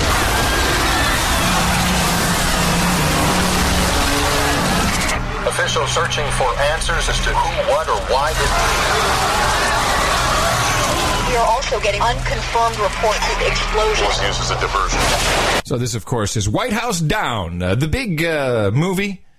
Uh, the previous one was intended, uh, you know, was promoted through the North Korea, which, by the way, is all over. No problem. North Korea back to the way they were. Everything's cool. No missiles, no threat, no worries, no no missiles. and no income. discussion whatsoever. None whatsoever. Now it's White House Down, which is a big one because it's got some really, really big stars in this. And it is about the White House being bombed. Uh, so all we need next is, uh, I think the next ploy will be Air Force One being shot at. That, that will be the next, uh, the next little bit there. Is that in the movie? it's in the in the trailer, yeah. yeah. Okay. Well, then it has to And and of course, there's the third theory that uh, analysts. I mean, here's here.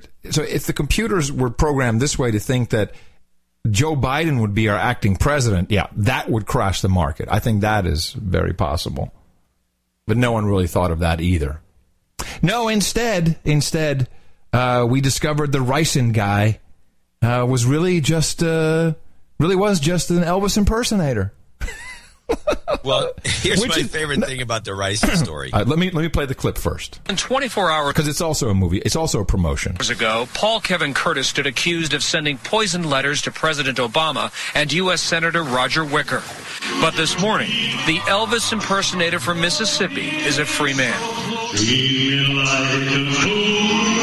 I would like to move on with my life and uh, find out what normal is again. Curtis was released after investigators said searches of his home and car turned up no traces of ricin or the ingredients needed to make it. When you've been charged with something, you've you just you've never heard of it, ricin or whatever. I thought they said rice, so I said I don't even eat rice. Uh, I think this also was a, a promotion. And what was this before? Oh, uh, well, the very day after the arrest for ricin. This is the end, my friend. It's a roller coaster ride to hell. We are here shooting, sadly, the final season. That's right. We're shooting a pretty wild scene between him and I, and and you Do you know what it is yet? No. We're gonna love it. As you can see, we're in the White House. Not the White House, but a White House. And action. Breaking Bad, the season finale is going to be so incredible. And I even called it. I said, "Why ricin? What are they, is it because Breaking Bad is like all of a sudden everyone's heard of ricin because it was a major storyline." And here it is. N- yes, new season, fine, the final, final, final season of Breaking Bad. The day after the ricin guy is arrested, and no one even no one even thinks about ricin. Well, no one would have thought about that connection. Uh, well, I found the most interesting thing was the if you go back and and, and revisit the Diane Sawyer uh, piece because I'm assuming this guy wasn't in on the gag, or as it were, he wasn't no. in on the conspiracy. No, he was just some dumb schmuck that got busted, and then they got to make fun of him. Because Well, it's cool when yeah, it's when, when there's Elvis involved. It's, it so makes play the ricin bomber irony with Sawyer. Okay. Man accused of sending those letters laced with poison to the president and a senator was in court today. And tonight, strange new details emerging. He is said to be an Elvis impersonator, obsessed with conspiracy theories. Oh. Oh. I cracked up. It's gonna be, uh, Radicalized. now what's he going to be like? So, Hey, oh, he should be listening to our show. yeah, really. He, he, he- what he should be, uh, he should be front and center. He should be our mascot. He could do some jingles for us with, some, with the Elvis voice. I guess he, he's, on, he's on all the news channels, uh, and I see him. Oh, I'm going to do Randy Travis, which is basically him doing Elvis with the Randy Travis lyrics. It's like I'm going to do Bon Jovi, which is basically him doing Bon Jovi sounding like Elvis. I mean, it's it, it, it Yeah, he's an Elvis guy. it's funny. The g- g- guy's very funny. I like him a lot. Yeah. Sorry, dude. Sorry that had to happen to you. And by the way, I think there was a, there's another element to this that we're missing, which is that there were the prelude to this whole thing was the guys writing nasty notes to Congress. Yeah, Basically telling people to stop writing nasty notes to your senators and your corrupt Congress. Yeah. And also, he was signing them as, you know, I'm, what's his name? Casey Curtis, and I approve this message. That was his, his handle. I approve this mess. I'm like, well, okay, dude. Hey, by the way, the, um, the White House Down movie, um, th- so they've taken a Lincoln quote, and this is kind of the, the whole premise of the movie, at least of the trailer. And the quote is, America will never be destroyed from the outside. If we falter and lose our actually, I should I should present it the way they don't actually read that. The, the, that first part is not on the trailer.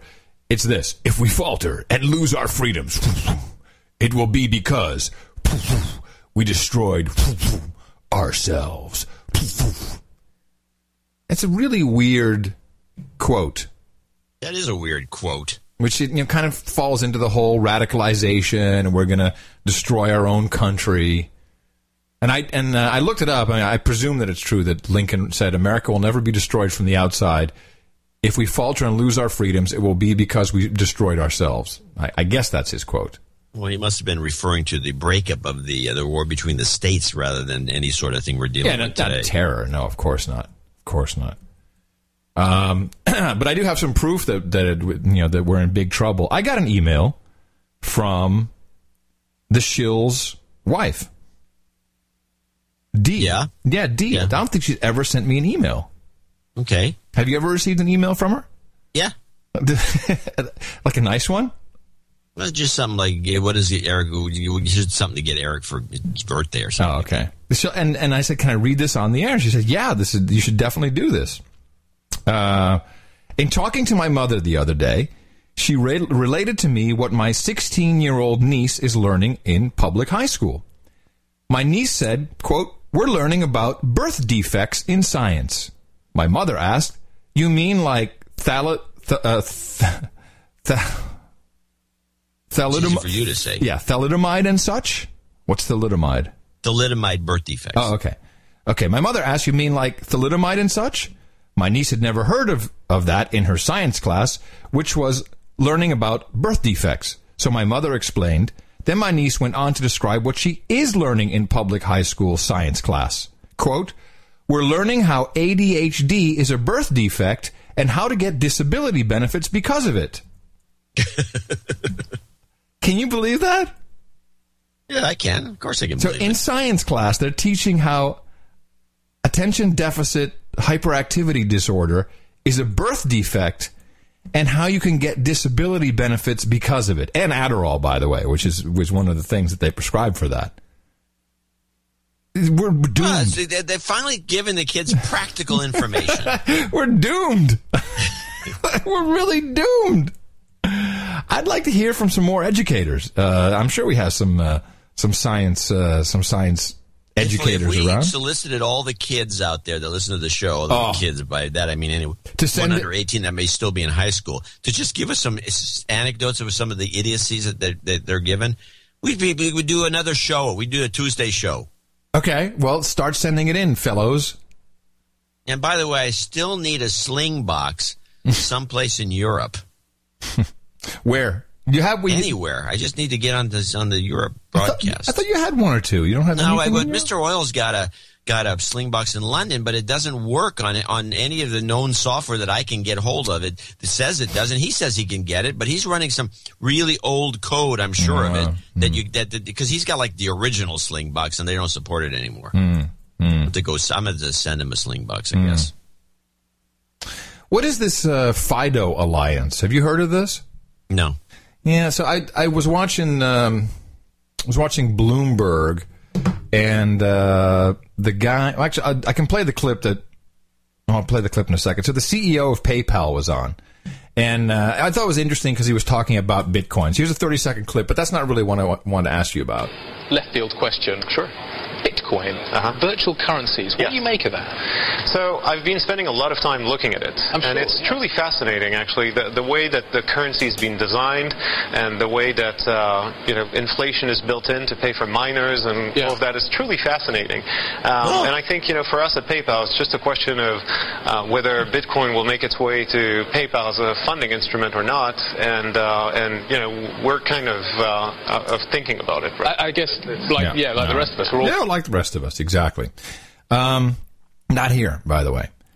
So he talks about this Fido thing, and I'm like, "What is Fido?" And he's all he's all like hyped up about, you know, this is what we're doing. It's the future. Forget the password, John. Forget the password is the Fido moniker, which you can find at FidoAlliance.org. And this does not sound like a good thing. Um, oh, I'm sorry, forget the past words is their slogan. The Fido Alliance founders um, is Lenovo, Nok Nok, PayPal, Validity, Infineon, Agnitio, whatever. Uh, but uh, Google's on board, so they want to do biometric uh, authentication, which I don't think is a very good thing. Well, you know, first of all, this was attempted, I believe. Let me. I'm trying to think of the year when it was really popular. It was probably in the late '90s, and in fact, I still have a laptop that has a little thing on the bottom. Yes, I have one of those somewhere too that has a little. You know, you you, you roll your, your finger over it. Yeah, right. Finger. Right. And this became a huge. I think it was still during the Comdex era. Uh, it was a huge. Oh, everybody's going to do this, and they had biometrics was everywhere. And they, if you went to the show, it was like you couldn't turn a corner, and it wasn't biometrics. You went to interop biometrics, and this lasted for about two and a half years and it never caught on. And I, this is just a, it seems to me to be another attempt at it, and it just doesn't catch on. And there's a couple of reasons. One, it doesn't work that well. Right. Two, uh, you have a situation. I think this is the big one. You have a situation. You're on your notebook, or you or you give your notebook to your wife, and yeah, she tries she to calls boot you. it. Okay, hey, honey, I'm here in Boston. I can't boot the. And she, what's the password so I can get on your notebook? Yeah. Oh, uh, you're gonna have to chop my finger off. To get on the notebook. Pull my finger, bitch. So it's like uh, it's impractical. Yeah. Yeah, but I, th- I have a feeling the government is going to start pushing this. That it's not going to help. Okay. Uh, well, Google has joined. Go nowhere. Right, but Google has joined the. Uh, according to the MIT Technology Review, uh, Google has joined the the the uh, the initiative, the alliance. They can all join it. It's not going to be. People are going to have this problem with. Okay, so I'm on the road now, and I've, I've Yeah. forgot something. It's on right. my computer. And so, hey, JC, can you go up to my office and then boot the machine and then get this all? You know, again, no, Yeah. you can't get on under any circumstances because even though he's in the family. I mean, the whole thing is bad. All right, so since we're in the So what's wrong with a password? Oh, somebody's going to hack my Google Plus account. yeah. Exactly. Well, no, of course we're talking about cyber attacks on critical infrastructure, like your porn account. I mean, you want to talk a problem? It's that. So let me ask you a question. Currently in uh, California, what is the price of uh, regular uh, automobile petrol? About more or less. Premium, I don't pay much attention. Uh, attention. premium is fine too. Doesn't matter. Premium is All good right, it varies right now from four from three dollars and ninety nine cents to four dollars and uh, I think fifteen cents. Okay, how much is diesel? The diesel's always a little higher Why? because they reformulated it about I don't know five or six years ago to this low sulfur diesel. It's very expensive to manufacture. Oh, it's it's because the manufacturing is more expensive. So then, what are they doing in Europe? Because I don't think they require that same diesel fuel we require. We went to a new diesel Ah, a little okay. while ago called low sulfur, Ah. and it's a and it's you know it's So wait a minute. Well, hold on a second. It turns out to be really expensive to make. But is that is that just in California or all of all of America? I think the whole country. So so Europe is not uh, green because in Europe.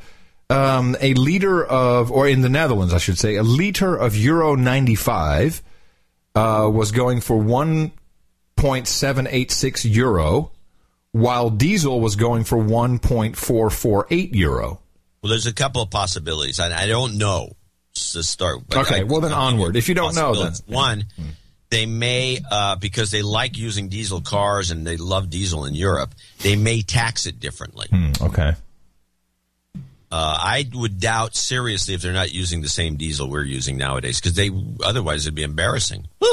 like in America, that'd be greener than Well, me. well, that's why I'm asking. I know that we're not allowed to have. I mean, I know in California you can't even buy a new diesel car, can you? Yeah, you can. Yeah, I No, think for a while there, you couldn't even buy a diesel car in California. Well, that was because again, there's a pollution thing. People don't maintain them. They couldn't pass some smog requirements. There's a lot of right, right. The, the smog requirement. However, the diesel car gets like 70 miles to the gallon. No, it, the diesel car gets there's more energy in diesel than there is in gasoline, but it's only I think it's like No, 10%. hold on. I think there's the Volkswagen Volkswagen mile per gallon Europe. Hold on a second. I'm telling you, it gets like 70 miles to the gallon. No. Mm, okay, hold on. No. The TDI? Here, Volkswagen to launch 68.9 mile per gallon Passat Blue Motion in Europe. That's uh, pretty much almost 70 miles per gallon. Uh, but you cannot buy that car in the United States.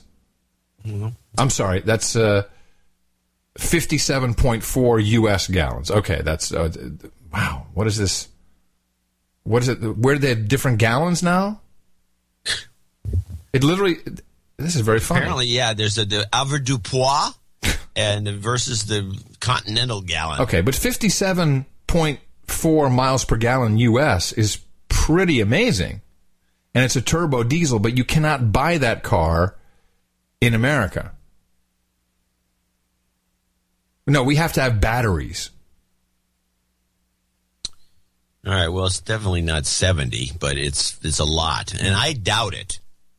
Okay. Uh, they've they've been lying about all the car companies seem to be getting a pass on on they've they've set up a new the way I was told to me the EPA has set up these new tests for mile per gallon approval so you can put it on the car that you get 47 Oh, they changed the test. Okay, I get it. Sure. and the test is Sure. really a rigid kind of crazy test that doesn't reflect anything in real life and uh, all of these mileages are at least 10 over Everyone's. Uh, I'm looking at the chat room, and uh, okay, uh, Mr. Oil says it's all about tax and import duty and export duty. Okay, well, sure, fine, but I think we're getting screwed.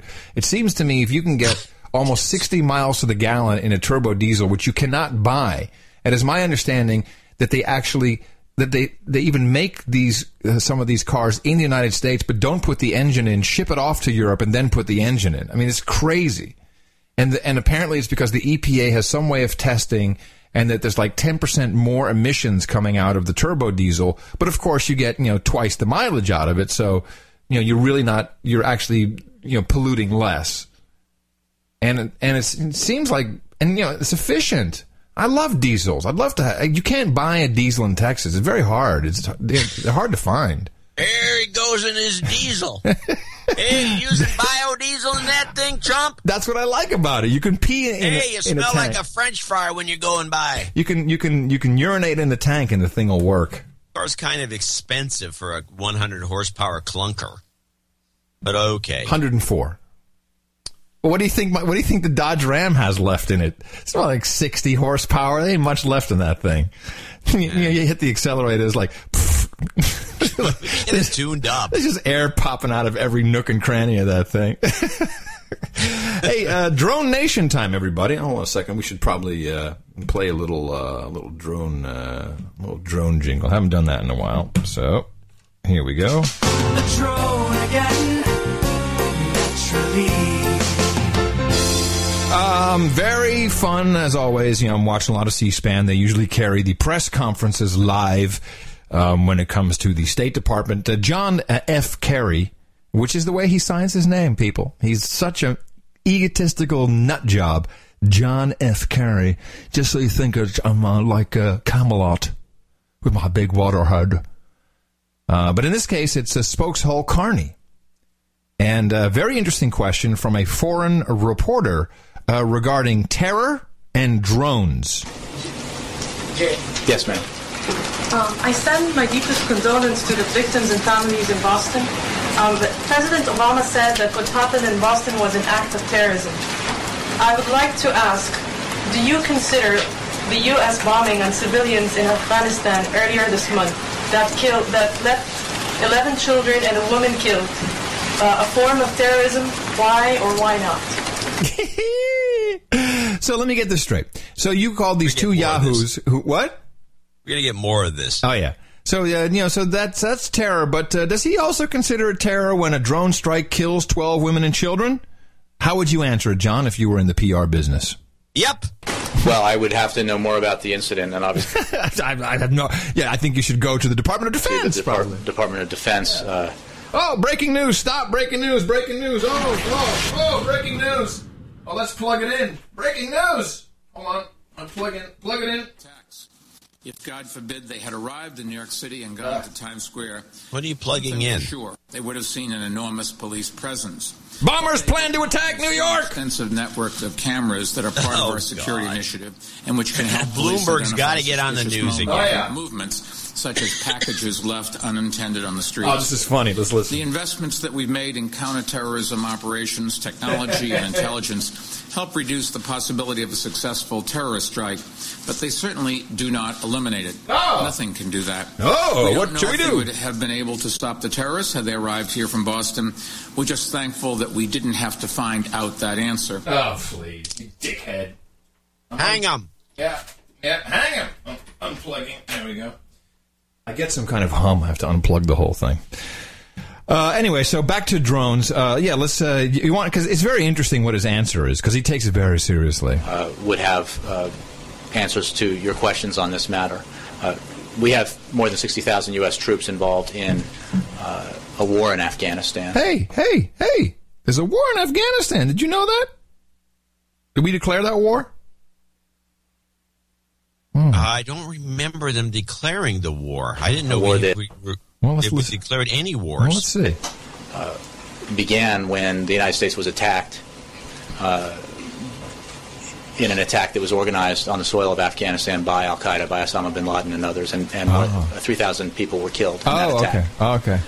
Ten years ago. and it has been the president's objective uh, once he took office to make clear what our goals are in Afghanistan, and that is to disrupt, dismantle, and ultimately defeat Al Qaeda. Oh, okay. It's a war on Al Qaeda. I got it. And with that as our objective, to provide enough uh, assistance to Afghan national security forces uh, and the Afghan government to allow them to take over security uh, for themselves. And that process is underway, and the United States has withdrawn a substantial number of troops, and we are in the process of drawing down further as we hand over security lead Yeah, but is it terror when you kill women and children with a drone?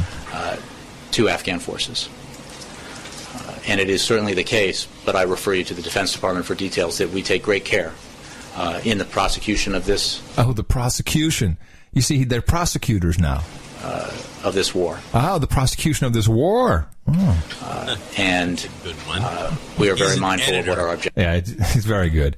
But then my favorite, and uh, when uh, Rand Paul did his whole filibuster of um, of the can an American citizen be droned while having coffee at a cafe, you, you recall this 13 hour ordeal?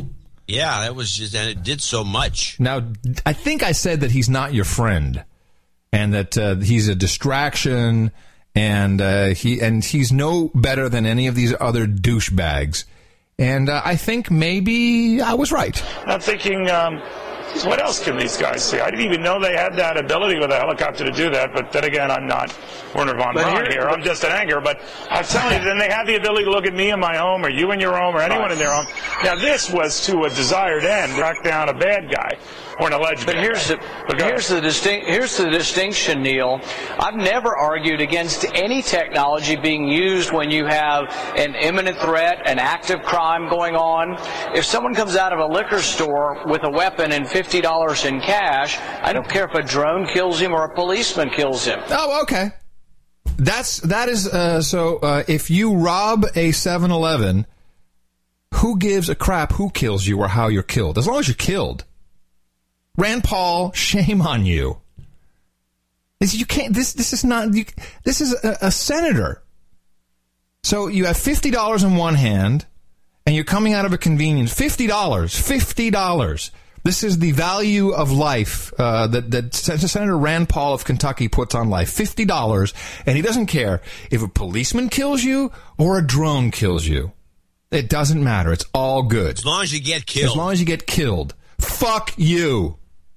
So I have a Rand Paul clip. So to, just to show kind of how robotic he is. He has somebody come up, uh, some government. I think she's one of the rep- EPA or something. He asks her a question to get her to say that she believes in pro-choice because the whole administration is for pro-choice for babies. But she doesn't answer the question quite right. She says, "Yeah, she's for she. They're going to. He's going to go on a rant." But she screws with him by saying, "Yeah, she's for pro-choice of light bulbs." I was wondering uh, if you're pro-choice. I'm uh, pro-choice of bulbs. Well, actually, that's the point. And the point is, is that most members of your administration probably would be frank and characterize themselves and up front characterize themselves as being pro-choice for abortion, but you're really anti-choice on every other consumer item that you've listed here, including light bulbs, refrigerators, toilets, you name it. You can't go around your house without being told what to buy. You restrict my purchases. You don't care about my choices. You don't care about the consumer, frankly. You raise the cost of all the items with all your rules, all your notions that you know what's best for me. Frankly, my toilets don't work in my house. Hey, dude, you, you want to kill me for fifty dollars? Shut up. So, so there's two things here. One, she says she's pro bulbs, and he says she's not. And he goes on this. He didn't hear a word she said. no, he doesn't care. He doesn't He care. doesn't care. And then he s- makes the comment that none of his toilets work. That's bull crap. Yeah. Now this guy is no good. I'm sorry. This is no good. When when you when you start talking like this, you know, guy's no good. Sorry, he's just no good. Care what you say. All right, here we go. Here's an Ask John segment prepared by Miss Mickey this morning. Are you ready? Tell me, John C. Dvorak, what this is. Mm. Oh my God. Oh, this is truly, truly an outstanding product. It's an outstanding what? Product. What? Product. Oh, You know what she made for me? A pancake. Well, she made yes, but this is chocolate covered bacon. Ah, you're making me sick. I had, and I have never tried it until this very moment, and it is really, really good. Well, you better have a, a speed dial for the local hospital. Why? It's just chocolate and bacon. Let me try this piece. I can't imagine a worse combination for anything. If, if we, um, hmm, it's oh, it's, it's not on a stick, mm, but it's kind of interesting. I think if she'd used sweeter chocolate, it might have been better, but it's very good. Is it dark chocolate or, or 70, 71% dark. Okay. Mm. I think you should use milk chocolate with I that. think so too, but but the combination, I really really like it. You should try it. Oh yeah. So uh, maybe it'll help me gain some weight. Yeah, there you go. I'm going to show my support by donating to No Agenda. Imagine all the people who could do that. Oh, yeah, that'd be fab. Yeah, on No Agenda. In the morning. A number of people came in to help us out for show 507. Spot, Scott Spencer, Black Knight Sir Scott in Dawsonville, Georgia. Uh, he's working on his uh, uh, another knighthood. Uh, and he says 73, Wait a minute, $124.07. Curiously, Hold on a second. If he's double Black Knight, doesn't that make him a baronet? Yeah, he has to. he you, wants to be. He hasn't said anything. yeah, you have to put into the uh, the peerage officer if you want to change your title. So that's how it works here. course. More oh, I emails came to up John. with a solution for the sheriff. Oh, okay, good. You're a baron, which means you rule this area. You can you can assign anything you want to anybody. Oh, okay. So you can assign yourself the sheriff moniker. So you can deputize people. You can have like uh, little minions. You're the baron. You can do what you want. Oh, okay. Well, this is good. So it's so it's okay to be the sheriff. And so You he- call yourself the sheriff. So okay, got it. Baron Sam Leung, by the way, in uh, Toronto, Ontario, came in with the exact same amount. Hmm. One two four zero seven. What's that all about? Let me think. One, two, four. Isn't it the most uninteresting number in the universe? Must be Yeah. very uninteresting to look at it. Uh, Gary Yadowitz in Brooklyn, one two three four five. He says the show's been great lately. Thank you. Sir Jason Stevens in Lost Wages, Nevada, one eleven eleven. Nate Wilson in Charleston, South Carolina, hundred dollars. Uh, and by the way, he's the guy with the Airbnb recommendation who was having some issues. Right. And so I told him go Airbnb. Says uh, he had place booked within forty eight hours. Yeah, we, we we're donated hundred bucks. we're doing Airbnb for our trip to uh, Europe, except for when we're staying with my gangster friend in the south of France. Oh, okay. Uh, but yeah, Airbnb kicks ass. In Mooresville, Indiana, hundred dollars. Hutch. He's also uh, Kilo nine, kilo Juliet November. seventy threes. and we'll be and so okay uh, stop for one second so we if you we have now hijacked the 33 frequencies on both 20 meters and 40 meters so even if you google uh, 14.033 CW, you basically get everything that I've tweeted. And so now I just leave it on, uh, you know, I go back and forth between both bands, the 14.033 and 7.033. And it's really cool when you're just sitting there, you, you're listening to noise, and all of a sudden you hear beep, beep, beep, beep, beep, which is ITM in Morse code. in the morning in Morse code. Yeah, this, this is what it sounds like here. A, a little slower. That's that's a little bit too fast. I, I can't I can't do it that fast. Um, but then you know it's like um, like the guys from West Virginia. It's like all over. It's all you, and then you know we'll be Morse coding back and forth, and then all of a sudden you hear do do do do do like there's another ITM coming in. I'm telling you, all the cool kids are doing this. Yeah, I think you're right. I think we're onto something. Okay. Green Thumb Palms LLC, Fort Collins, Colorado, niner, niner, niner. Oh shoot! I'm sorry. Niner. Yeah, I wasn't ready for the niner. And he wants a Szechuan Wu if you can give him one. Yeah, we could give him. Uh, where's the uh, Where is the uh, Szechuan Wu? Szechuan Wu. And I'd like to give him a uh, niner, niner, niner, niner. Nine, nine, nine, nine, nine, nine. There you go. Sir Kelly Spongberg in Rocky Mountain, Alberta. 7777. We got a birthday lined up uh, for the later call out. Frank Pugh in Tallahassee, Florida, 75 bucks. Mr. Peabody in Natchitoches, which is Nakotish. The Nakatish. Nakatish. which doesn't look like it, but that's what it's pronounced. Yeah. Nakotish. Um, and the way I pronounce it is the Nak- Nacogdoches, which is Texas. Uh, Nakatish. And he says 7373. 7373 back at ya. Yeah, 73 73. That's a good one for all you hams out there. Richard Garrett, Thunder Bay, 69, 69. Ontario.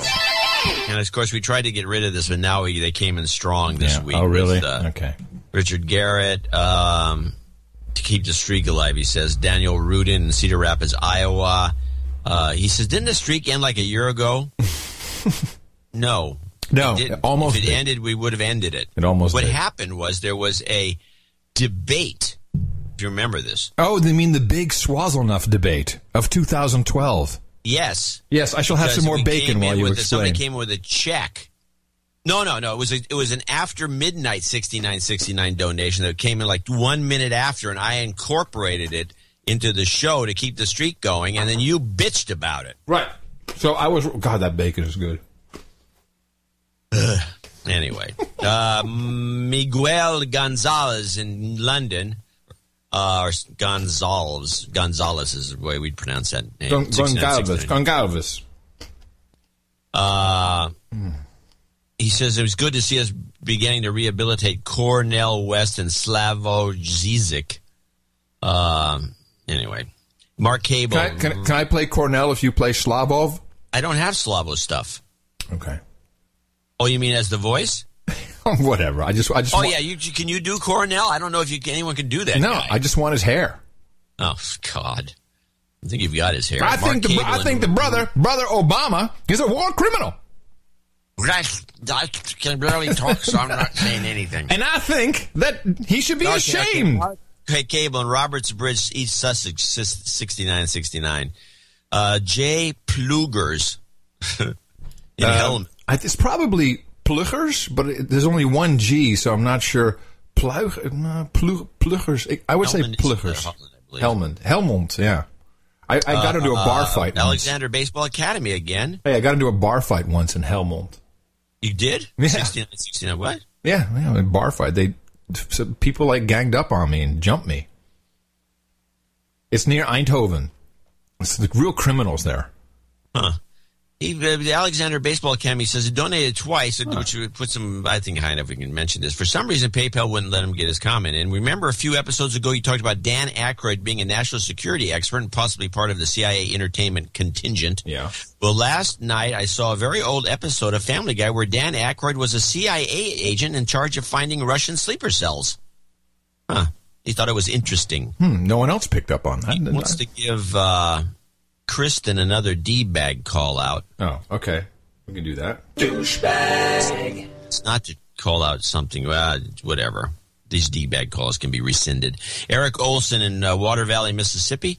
Uh, Mahmoud Hamad in Sumner, Washington.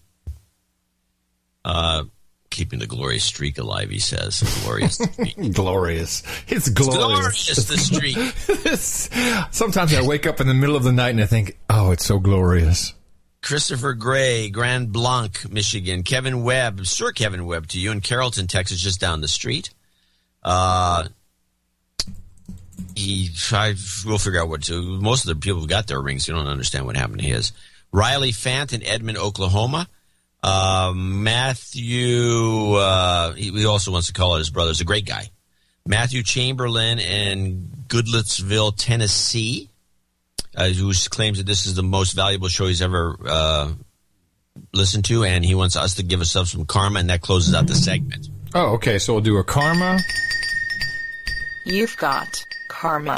69! 69, dudes! Helen Barber in Willington, Perth, actually. She's in Perth, Western Australia. Uh, Tice Browers. Uh, you see what Tice did as his message?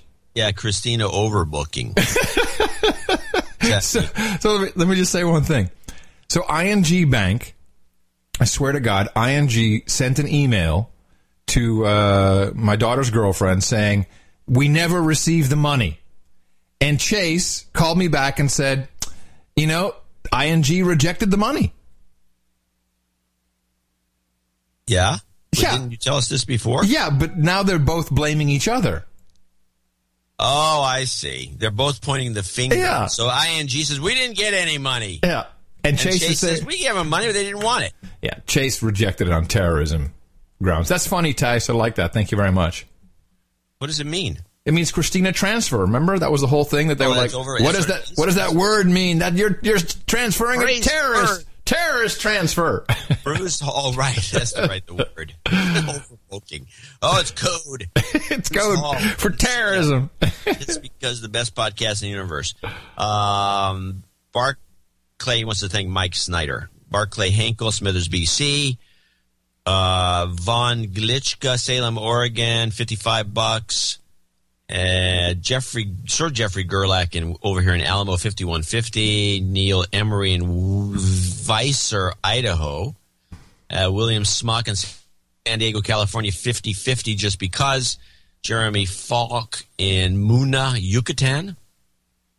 Uh, and Michael Hassenkamp in Santa Clara down the road from me. Dick, Nick Barnes, uh, North Canton, Ohio. Bradley Walker, uh, Russ Goulding in Wheeling, Illinois. And we got a lot of these 50s here today. Uh, Joaquin Mons, uh, Bueno in Valencia. Keep an eye on Madrid uh, tomorrow. There will be a demonstration at the gates of Congress, and things might get nasty. Oh yeah, no, that'll be all over our cable news. They're all over the Madrid situation. We're at the, that's why I need a box in Europe every for somebody. yeah, you we won't, we won't hear this ever. No. Monica, good old Monica Lansing in Drayton Valley, Alberta, fifty bucks. Uh, and Massey Stolo, Stolo, Stolowski Stolowski. In Calgary, and Kyle Bauer, one of our buddies from Parts Unknown, fifty. That includes that concludes. I'm sorry, our five oh seven You got one. you got Kyle. You got Kyle there. I'm sorry. You got No, what? Kyle. Kyle Bauer, yeah. Yeah. Okay. Done. well, thank you very much. Actually, go to the, the no, you know, Dvorak.org slash NA and because we always have, our Sundays have been dreadful. Yeah. Uh, why is that? I mean, should, yeah. I have my theories. I think I don't think people are listening to the Sunday show. I think Really? we're heading towards summer, and people are thinking of going out on the weekends. It's, the weather's nice. Oh, hold on a second then.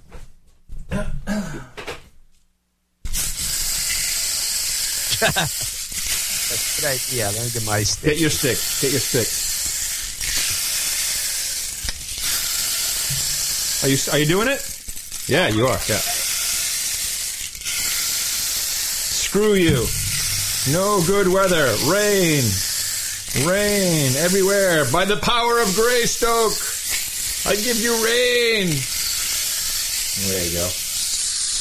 Hey, good work, John. Good work. Uh, more effective than yours. Yours is running out of steam. No, mine has been doing. These are only great. good for so many pulls, you know. That's what she said. Hey In the morning. Okay, a little off there. Uh, thank you very much, everyone. Uh, of course, our uh, monthly uh, subscribers and donors. You know who you are if you're a boner. Uh, step up to the plate and uh, at least hop on uh, one of our uh, smaller monthly amounts. Dvorak.org slash NA is where you can find all of the different ways you can support this program. Truly, it is the only way we can make it work. Um, and if you like the Sunday show and you do listen, then, uh, you know, support us uh, for the upcoming program. Thanks, of course, to our uh, executive producers, uh, Sir Chris Jacob, uh, who I guess now will become uh, a, uh, a baron. Uh, Michael O'Grady, who's about to be knighted, Random Hillbilly, and then our associate executive producers, Heather Aronson, Dame Heather Aronson, Aronson, and Jonathan Rose, along with the Alexander Basketball uh, Academy. Thank you all so much for your support of the best podcast in the universe. Dvorak.org slash N-A.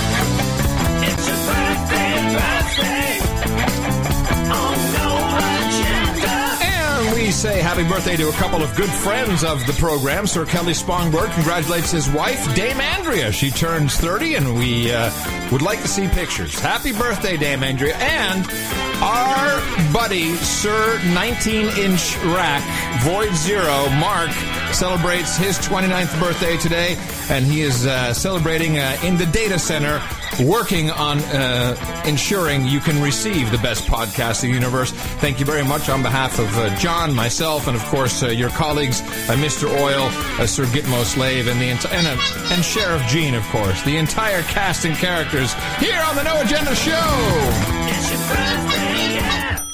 Okay, uh, we got a couple of titles to take care of. So first of all, we'd like to uh, recognize uh, the following uh, changes as uh, Sir Chris Jacob, as Jacob no S. God, I'm, I know how much he hates it. Uh, he's becoming a baron, so I'm going to make him the baron of the armory. If he wants to pick a, a physical location, he's more than welcome to get back to us. But you had already asked him, right, what he wanted? Yeah, I did. Okay. He'll get back to Good us. work. And uh, Sir Geoffrey Gerlach uh, also becomes uh, a baron. And uh, do we know his uh, protectorate? No, not yet. Okay. And doing uh, no, well, okay. Well, we, it's kind of good to know people. If you're going to be a baron, But they didn't even say they wanted to be a baron. well, he must have. Okay, well, I mean, it's on the list. I didn't make it up. Okay, well, he didn't say where he wants to be. You know, they don't have to. There's no, what's the rush? Because there's oh God, I gotta be. Well, in some cases there is a rush because it's going to be Well, you know- up by somebody else. Exactly. You know, it's like other people are going to grab the land. You know, you you don't want to have to get a subdivision like a freaking lot if you're a baron. Anyway, uh, let us. Uh, what are you? Do you have your? Did you even bring your sword to the program today? I got it right here. All right. Okay. Michael O'Grady and Heather Aronson, step forward, please. Both of you have supported the, the No Agenda Show, best podcast in the universe, the amount of $1,000 or more. In fact, uh, Heather, 33 cents over. Thank you very much. Highly appreciated. So I hereby pronounce thee Sir Michael O'Grady, Knight Paladin, and Dame Heather, Knight and Dame of the No Agenda Roundtable. For you, I've got, depending on what you prefer, hookers and blow, rent boys and chardonnay, hot pants and booze, wenches and beer, Rubenesque women and rosé, geishas and sake, vodka, vanilla, bong hits and bourbon, sparkling cider and escorts, mutton and meat, and long-haired heavy metal guys and scotch. And thank you for your support of the program. You, of course, will be in the credits uh, at uh, uh, 507.nashownotes.com. and you know, and we, people have to realize that we ask for this sort of support so we don't have to pull the kind of crap that they did uh, recently on ABC. W- what was that? Well, I, and I tried to track down how this happened. Oh, I see it. No- why it number- oh, yeah, I see. Oh, okay, I didn't see. Okay, right? Yes. Yeah, and now wait, wait. Let me just I'm give you a little background. This is a this is the, this is the Nightline show that Which is uh, a news program, correct? It's a news program. And it used to be, you know, a breaking news program. It used to be a good news program, but no. Here we have a puff piece, a seven to eight minute puff piece. I only have a couple clips from it on Taco Bell as though this was news. Wait a minute. Do I play top news on ABC first, or what do no, I do? No, play Taco Bell one. one. Okay. Drive down any major thoroughfare in America, and it won't be long before you spot a Taco Bell. The fast food mega franchise known for its iconic talking chihuahua commercials and forays into dishes as daring as they are delectable. Whoa! Forays as dishes as delectable as they are delectalekalakaloo. In a country fueled by fast food reimaginations of classic cuisine, ABC's John Schiffen gets a first-hand look at an American company causing quite a stir. They could be screaming for a boy band, but instead, they're screaming for, of all things, a taco. Wow! So did is, is this uh, the, like the upfront? Did like did Taco Bell promise uh, a huge? Yeah, well, no, here's what I here's what huge I, buy. What- a, I, oh. I have a sec. I have a second clip. Wait, wait, wait, stop, hold on. I hold on. I need to reframe this for my brain because there's smoke coming out of my ears. This is Nightline. This is a news program, and you're telling me that this is a segment Yeah. that is about the fandom of Taco Bell, the taco restaurant, which includes 30% other stuff. right. Yeah, this is exactly what I'm saying.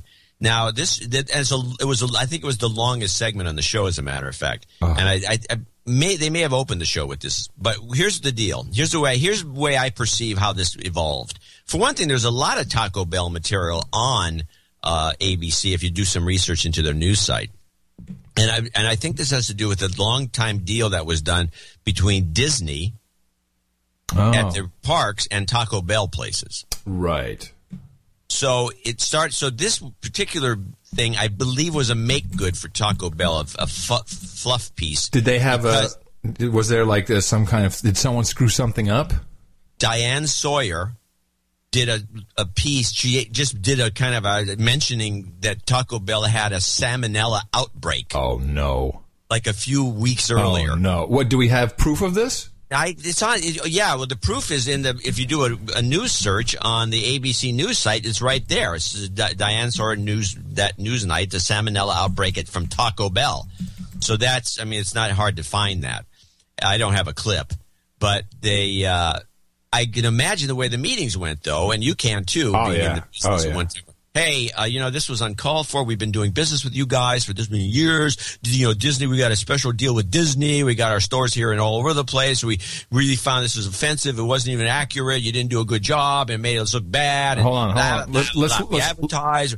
We spend twenty million dollars a year advertising on your network for oh, this. oh no! There's more than that. It's. I think it's more than twenty million. Well, yeah, it's probably uh, tons. I mean, we could get those numbers, but whatever the case is, it's millions. And so, you know, what do they have? So, what do they look? We'll make it up to you guys. We'll get, and there's, it was mostly about how great the CEO is. Really? Well, gee, that's a giveaway. But the CEO's on there saying, "Yeah, we're a great company."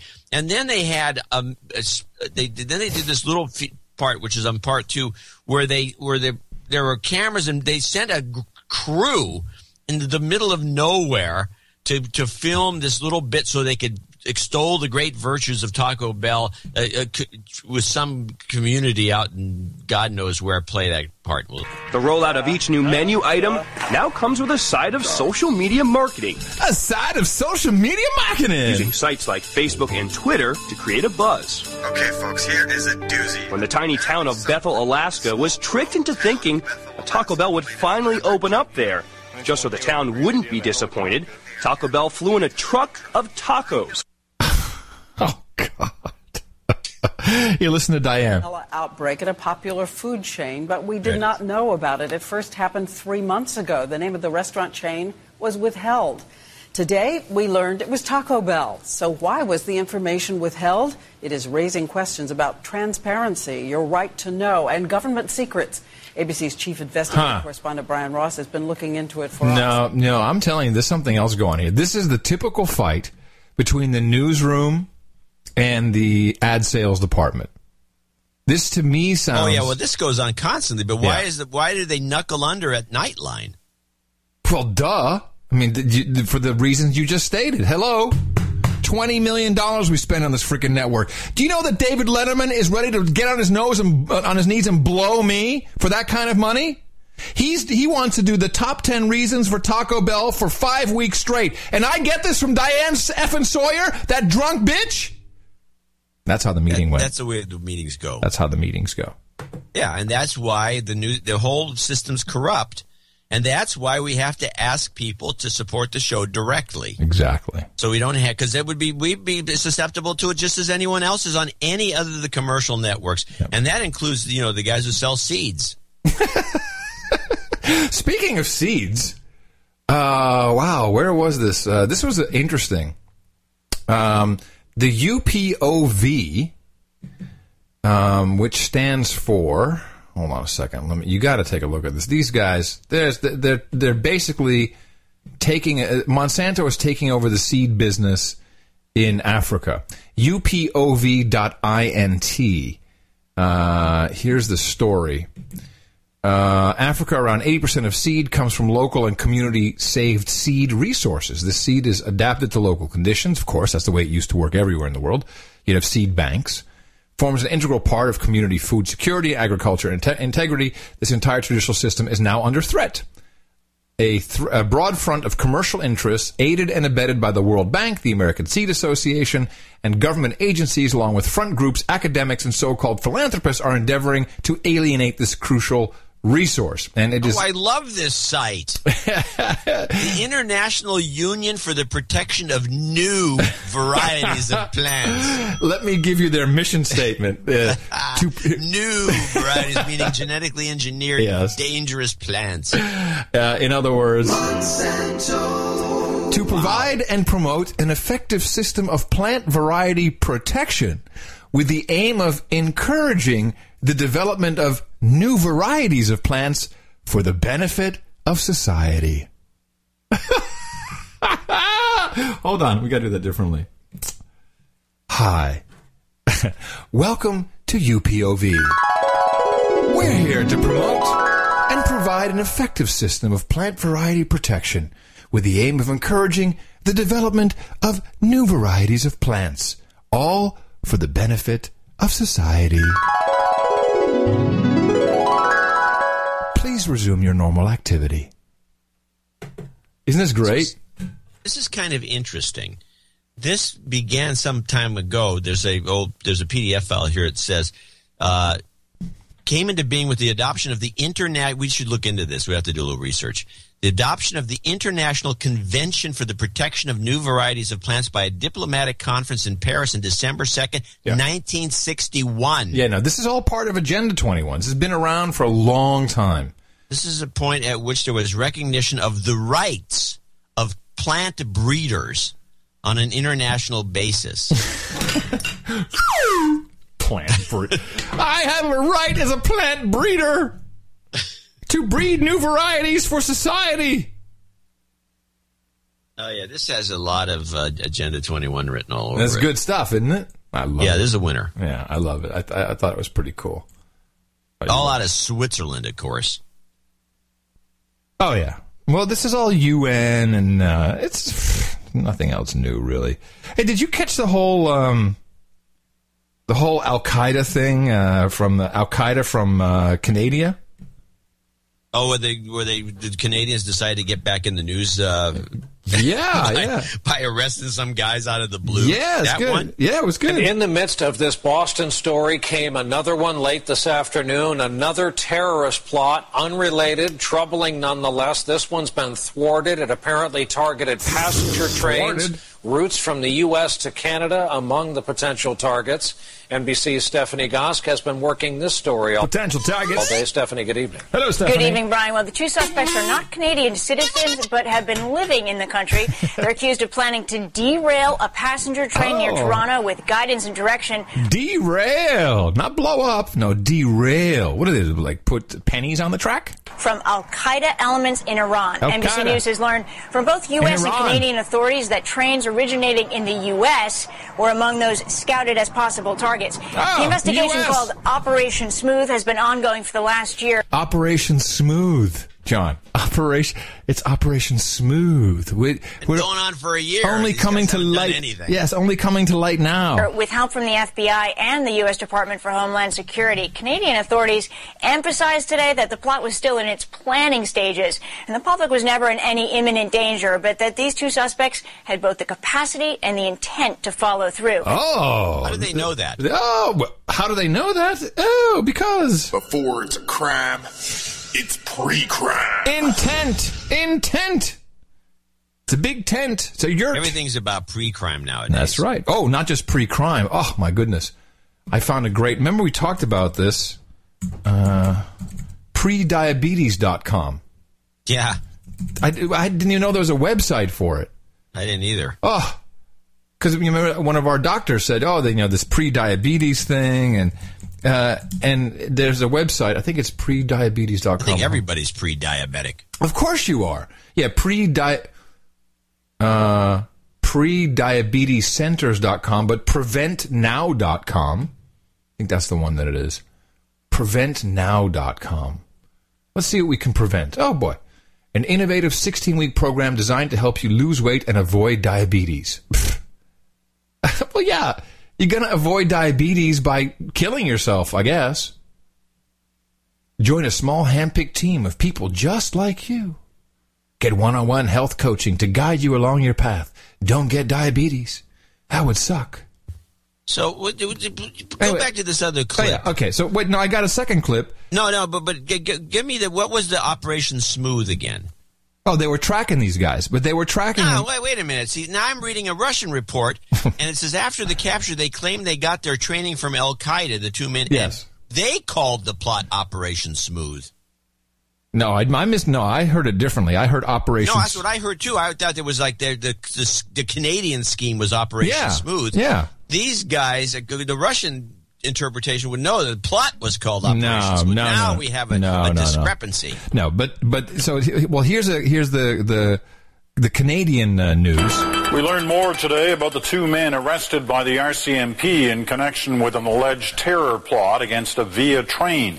And tonight, CBC News has also learned more about the overall investigation and the connection to Iran. And I have to say that a lot of the Canadian uh, uh, online media, certainly, but some other m- mainstream, are calling this, the RCMP out as incredible douchebags for this clear bullcrap story, timing it. But of course, we get this flows over into into into the United States as oh the trains were coming to America, and you know what this is all leading to, don't you? Imagine boarding a train in the center of the city. No racing to an airport and across a terminal, no delays, no sitting on the tarmac, no lost luggage, no taking off your shoes. oh yeah, yeah, sure. Well, we'll hold you to that. No weapons of war on yeah, the let's go street. to that and shutting down Gitmo. Yeah, no, no weapons of war, and Take uh, that to the bank. uh, yeah, you can take that to the bank. That's true. You can take that to the bank. Um, then, of course, uh, everybody was really, really, really hoping for uh, airplane apocalypse. Traffic jams starting to build up at our airports. Flight delays just beginning to emerge today as those budget cuts in Washington begin to hit home. Now the American people as a whole just might take further notice because now the sequester is responsible for delaying airline flights across this country. Okay, so this was uh, very funny because uh, everyone sent out their, their top crews to go and uh, and find all the delays, but there really weren't other other than uh, weather delays. Here's ABC's report. ABC's Matt Gutman did some traveling himself to investigate, and he joins us now from Miami. So, how did it go for you there, Matt? Hey, good morning, Robin. It didn't go that well. We spent 11 Yeah, it kind of sucked. You know, I couldn't really get the story you wanted me to get. hours in airports and didn't really find an airline apocalypse, but all those little delays either caused by a shortage of FAA air traffic controllers or by. So you know, this is what happened. Like, okay, what are we doing for uh, Monday morning show? Uh, all right, it's time. Uh, we got the message in. We're ABC, so we got the message from the White House. It's time. Uh, we've got a meme. Let me see what's the what's the meme. Jane, what's the meme? Airplane go through. Airplane apocalypse is what the uh, the White House would like us to do. Uh, you, ABC's reporter dude, you go out there and get us an airline apocalypse story. The weather even started to snowball into delays of four and five hours. And, and he got weather delays. This morning, the sequester is walloping airports again. Walloping! So far, several hundred flights delayed, far less than the agency's prediction of 6,700 daily flight delays. But Transportation Secretary Ray LaHood warns ABC News we might yet see an airplane apocalypse. Well, airplane apocalypse. We'll be back next week with more airplane apocalypse. Fail. One of our uh, producers mentioned that the majority of the of the security at the airports is actually funded by the airports, is, and it's also part of a tax. Well, this is bullcrap. What they're saying that this is furloughs for the uh, uh, air traffic controllers. Is what they're saying. Oh, right, the air traffic controllers. Which, um, you know, I I'm a pilot, um, and I have uh, dealt with air traffic control. Um, you have at any given moment, you have one person on the tower. Um, and, you know, and and it, it literally is one voice that you're hearing on the tower frequency. Now you will have uh, people at different points, at approaches, etc. But they, they're always there as one person. You don't have like there's not like two people on the tower. You have one person on ground. You know, the, the, there's, there's different, uh, but those are the two main frequencies. Is you've got approach, uh, you've got the tower, the three main frequencies, and you've got um, uh, ground. And ground literally, you know, make sure that you're not crashing That's into each other. coming in, but they do pass you off. Yep, from one to the other. But no, I know. But then there's when you're when you're gone, when you're on your way, you get a, you get these Uh, yes, across. yeah, but they, but it's not like they're unmanned.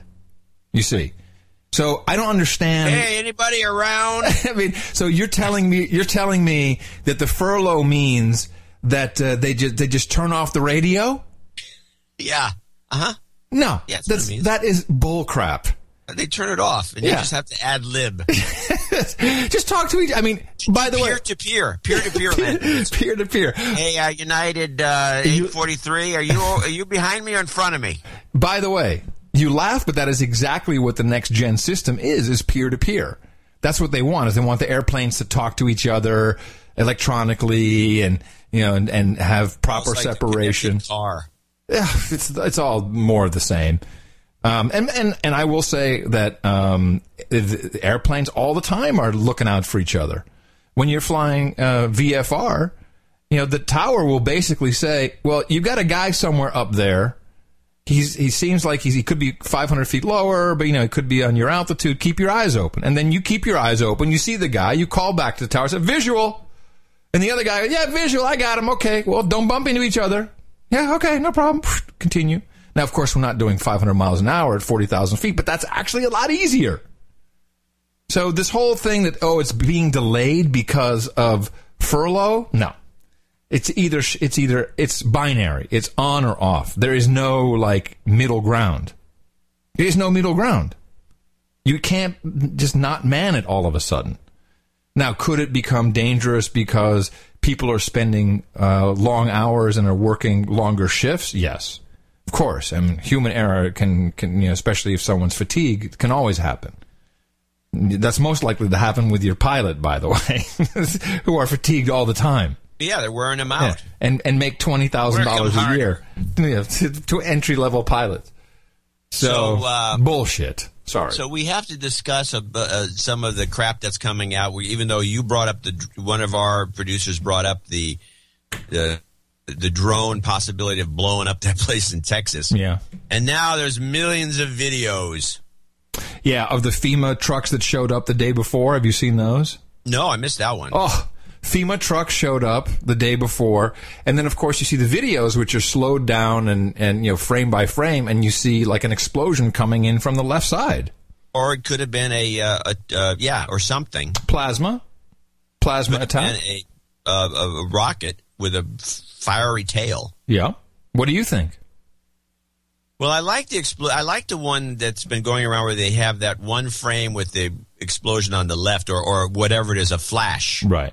which could have been. And I, I'm not mis- if I'm not mistaken, most of the predators and the the drones when they shoot, they don't shoot straight. They don't fly over something and then shoot down. No, no, it. it's at an angle from a distance. Sure. It's got to be a long, and it's got to be an oblique angle unless the thing wants to dip, or it's not like a fighter, you know, where he's got some guy doing fancy maneuvers to shoot and shoot his rockets.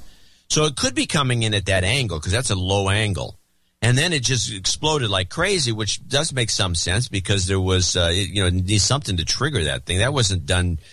That wasn't a spontaneous explosion. I think there was a something launched. So I'm I'm in on that. I'm I'm good for that. Well, and remember there was the whole Monsanto lawsuit thing. Right. And we and we know and we know that you know the Monsanto guys are everywhere. And then we had the, the, the barge in Alabama, Yeah. which also sounds like it was bombed or something. Because if you play, I have a clip. The gas. This is a guy who was there filming it, and of course the anchor guy's an idiot and he's asking the wrong questions. But it, it's kind of interesting to listen to it. Well, I'm the general manager of Fort Conde Inn, the uh, hotel down uh, right off of South Royal Street. We basically have the Carnival Triumph in our backyard, and uh, we were up on a second floor balcony hanging. Um, and uh, the, the guy lit up in orange and uh, yellow, and my partner was on one end of the balcony, and I was on the other. And he actually saw the. It looked like the Carnival cruise ship was on fire at first, but then we realized it was a little bit farther from the ship. But it sounded like, uh, you know, planes above you dropping bombs when it first went off. Mm-hmm. All right, Alan, uh, we can see these intense flames as you're talking here. Uh, clearly, this intense was rather powerful. Could you feel the impact from where you were? We could feel the rumble on the balcony that we're standing on. We could hear it, and as soon as it went off, I was sitting in a chair and he was standing, and I stood up and I didn't know what to do because we were on the second floor and didn't know to, you know, if it was so close or, you know, one of those shocking moments you don't know really what to do. Um, after we figured out what it was, I ran down to the riverfront um, by the Convention and Visitors Bureau, and uh, I was on the top of the stairs taking video um, for you guys, a chastity bird, when uh, the second explosion went off, and I saw everything. Now, could you could you feel the concussion or feel the heat from this?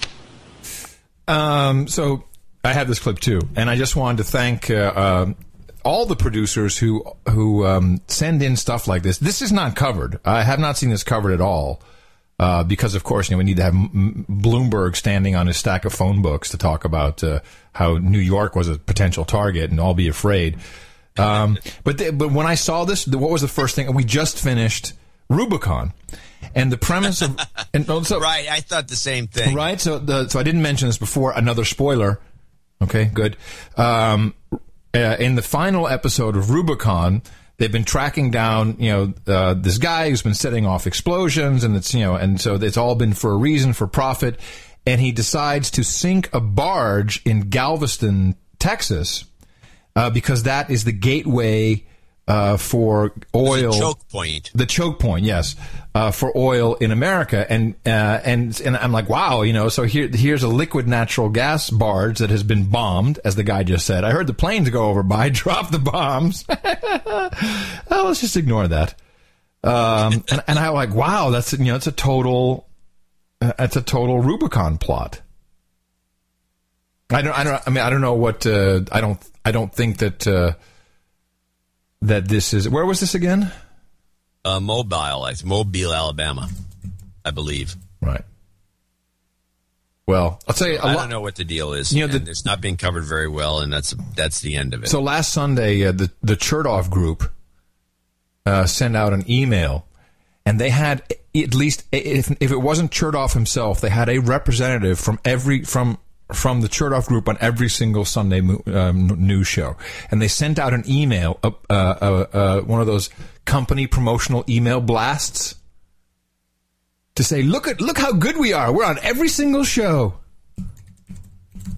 No, we should have figured out who the PR agency was that pulled that off. Uh, it was internal, I think. Uh, this was Ah, for- bull. what do you mean, bull? No way. Yeah, yeah. No, I have I have a copy of the email. No, I'm sure the email is internal, but I, there was somebody behind it, and they were on one of the big agencies. There's no way the internal guy can pull that off. It's impossible. Hmm. I don't know. Well, I mean, yeah. Chertoff Group is no no slouches. Yeah, I know, but it's all part of a quid pro quo. If you're WPP or one of these big agencies, Right, right, you can right. really pull a lot of. You can make everything happen at once. True. Yeah, you could dick it out, you know, and every once in a while you get on something. But if you get on all this stuff at the same time, like bang, bang, bang, bang, bang, like that woman did with Lean In, the book, Right. There's a big agency. Yeah, no. There's you're no right. way anyone could do that internally. It's just not possible. You're right. You're right. You haven't. Well, I so I don't think I know. I can find out who the agency is. Oh, it should be should be easy. It's probably on their website. Uh, okay. You can track down who the person let's was See. say, that's the Uh, person where's the Chertoff Group today? It was. It was like it was a real one of those like internal company, but they also send it to their clients.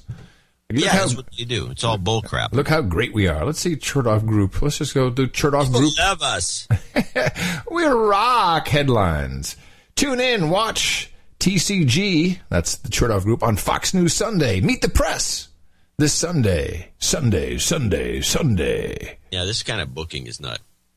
It's Hmm. not. It's non-trivial. Media. It's one of the big boys. It's probably got to be like the top dogs at Omnicron or something. it's Omnicom, not Omnicron. Whatever. Omnicron job. It's Omnicron or WPP or the other one, the dinky one. See. In the news, press releases. Maybe it was a press release. Let's see if it was a press release. There should have been. There's some somehow they always get their name snuck in there. They can't quite. They can't quite keep their name out of it. You know, we're really not paying attention to these guys, and it's all in plain sight. Uh, there's Hayden. You know, he's part of this scam. what is the AFCEA? I don't know. Look it up. You look it up. I was going to get the Katie, The Chertoff Group. Groups- Katie Montgomery. What is the AFCEA? What is this? Let me check it out. See what Katie does. AFCEA is Association. What is it? Armed Forces Communications and Electronics Association. Oh, okay. So here's here's how it works. Uh, the Chertoff Group's Paul Schneider has been named the Armed Forces Group for Electronics Association Homeland Security Chairman. The uh, the Honorable Paul Schneider, principal at the Chertoff Group, has been selected. This is Rubicon. This is Rubicon. this is how. This is. Uh, Yeah, and everyone's making money but us. what was the name of the Atlas? What was the name of the company? Atlas. Oh, the, uh, the no, it was something else. yeah, yeah, yeah. No, it was Atlas something. Two names: uh, Rubicon, Atlas. Yeah, you watch. I'll get it. I don't think it was Atlas. Yeah, yeah, yeah. Mickey will know. She, she's good at that. Uh, Atlas. Oh, come on. Ah, Hey, Katie Montgomery's the front person. She actually works at the company. She is this White House out of the White House. Makes sense. I mean, here she is, the PR woman for the company.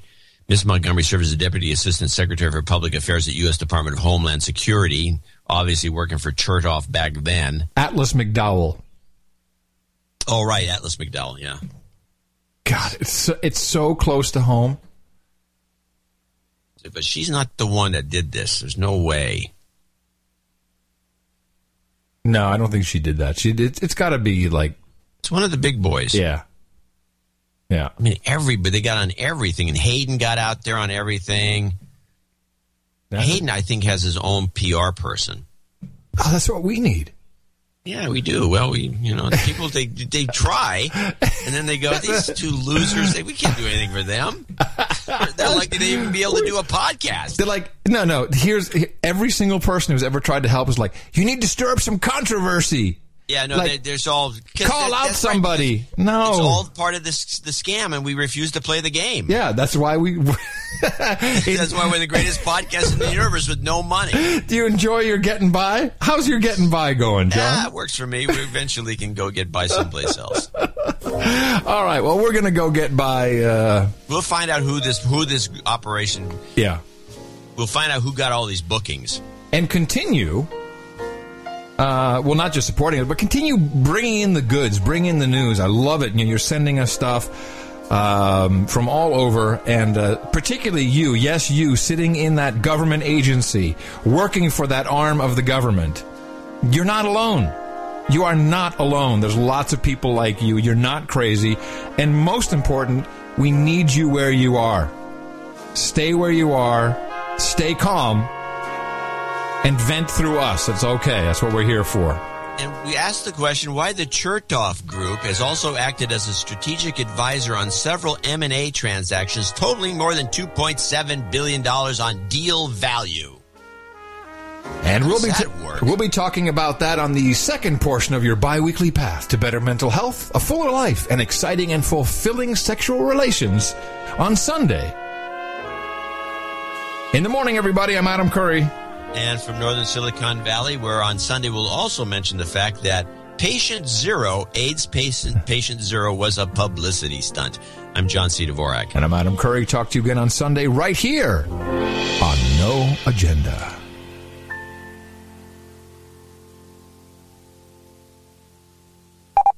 The best podcast in the universe. Dvorak.org slash N-A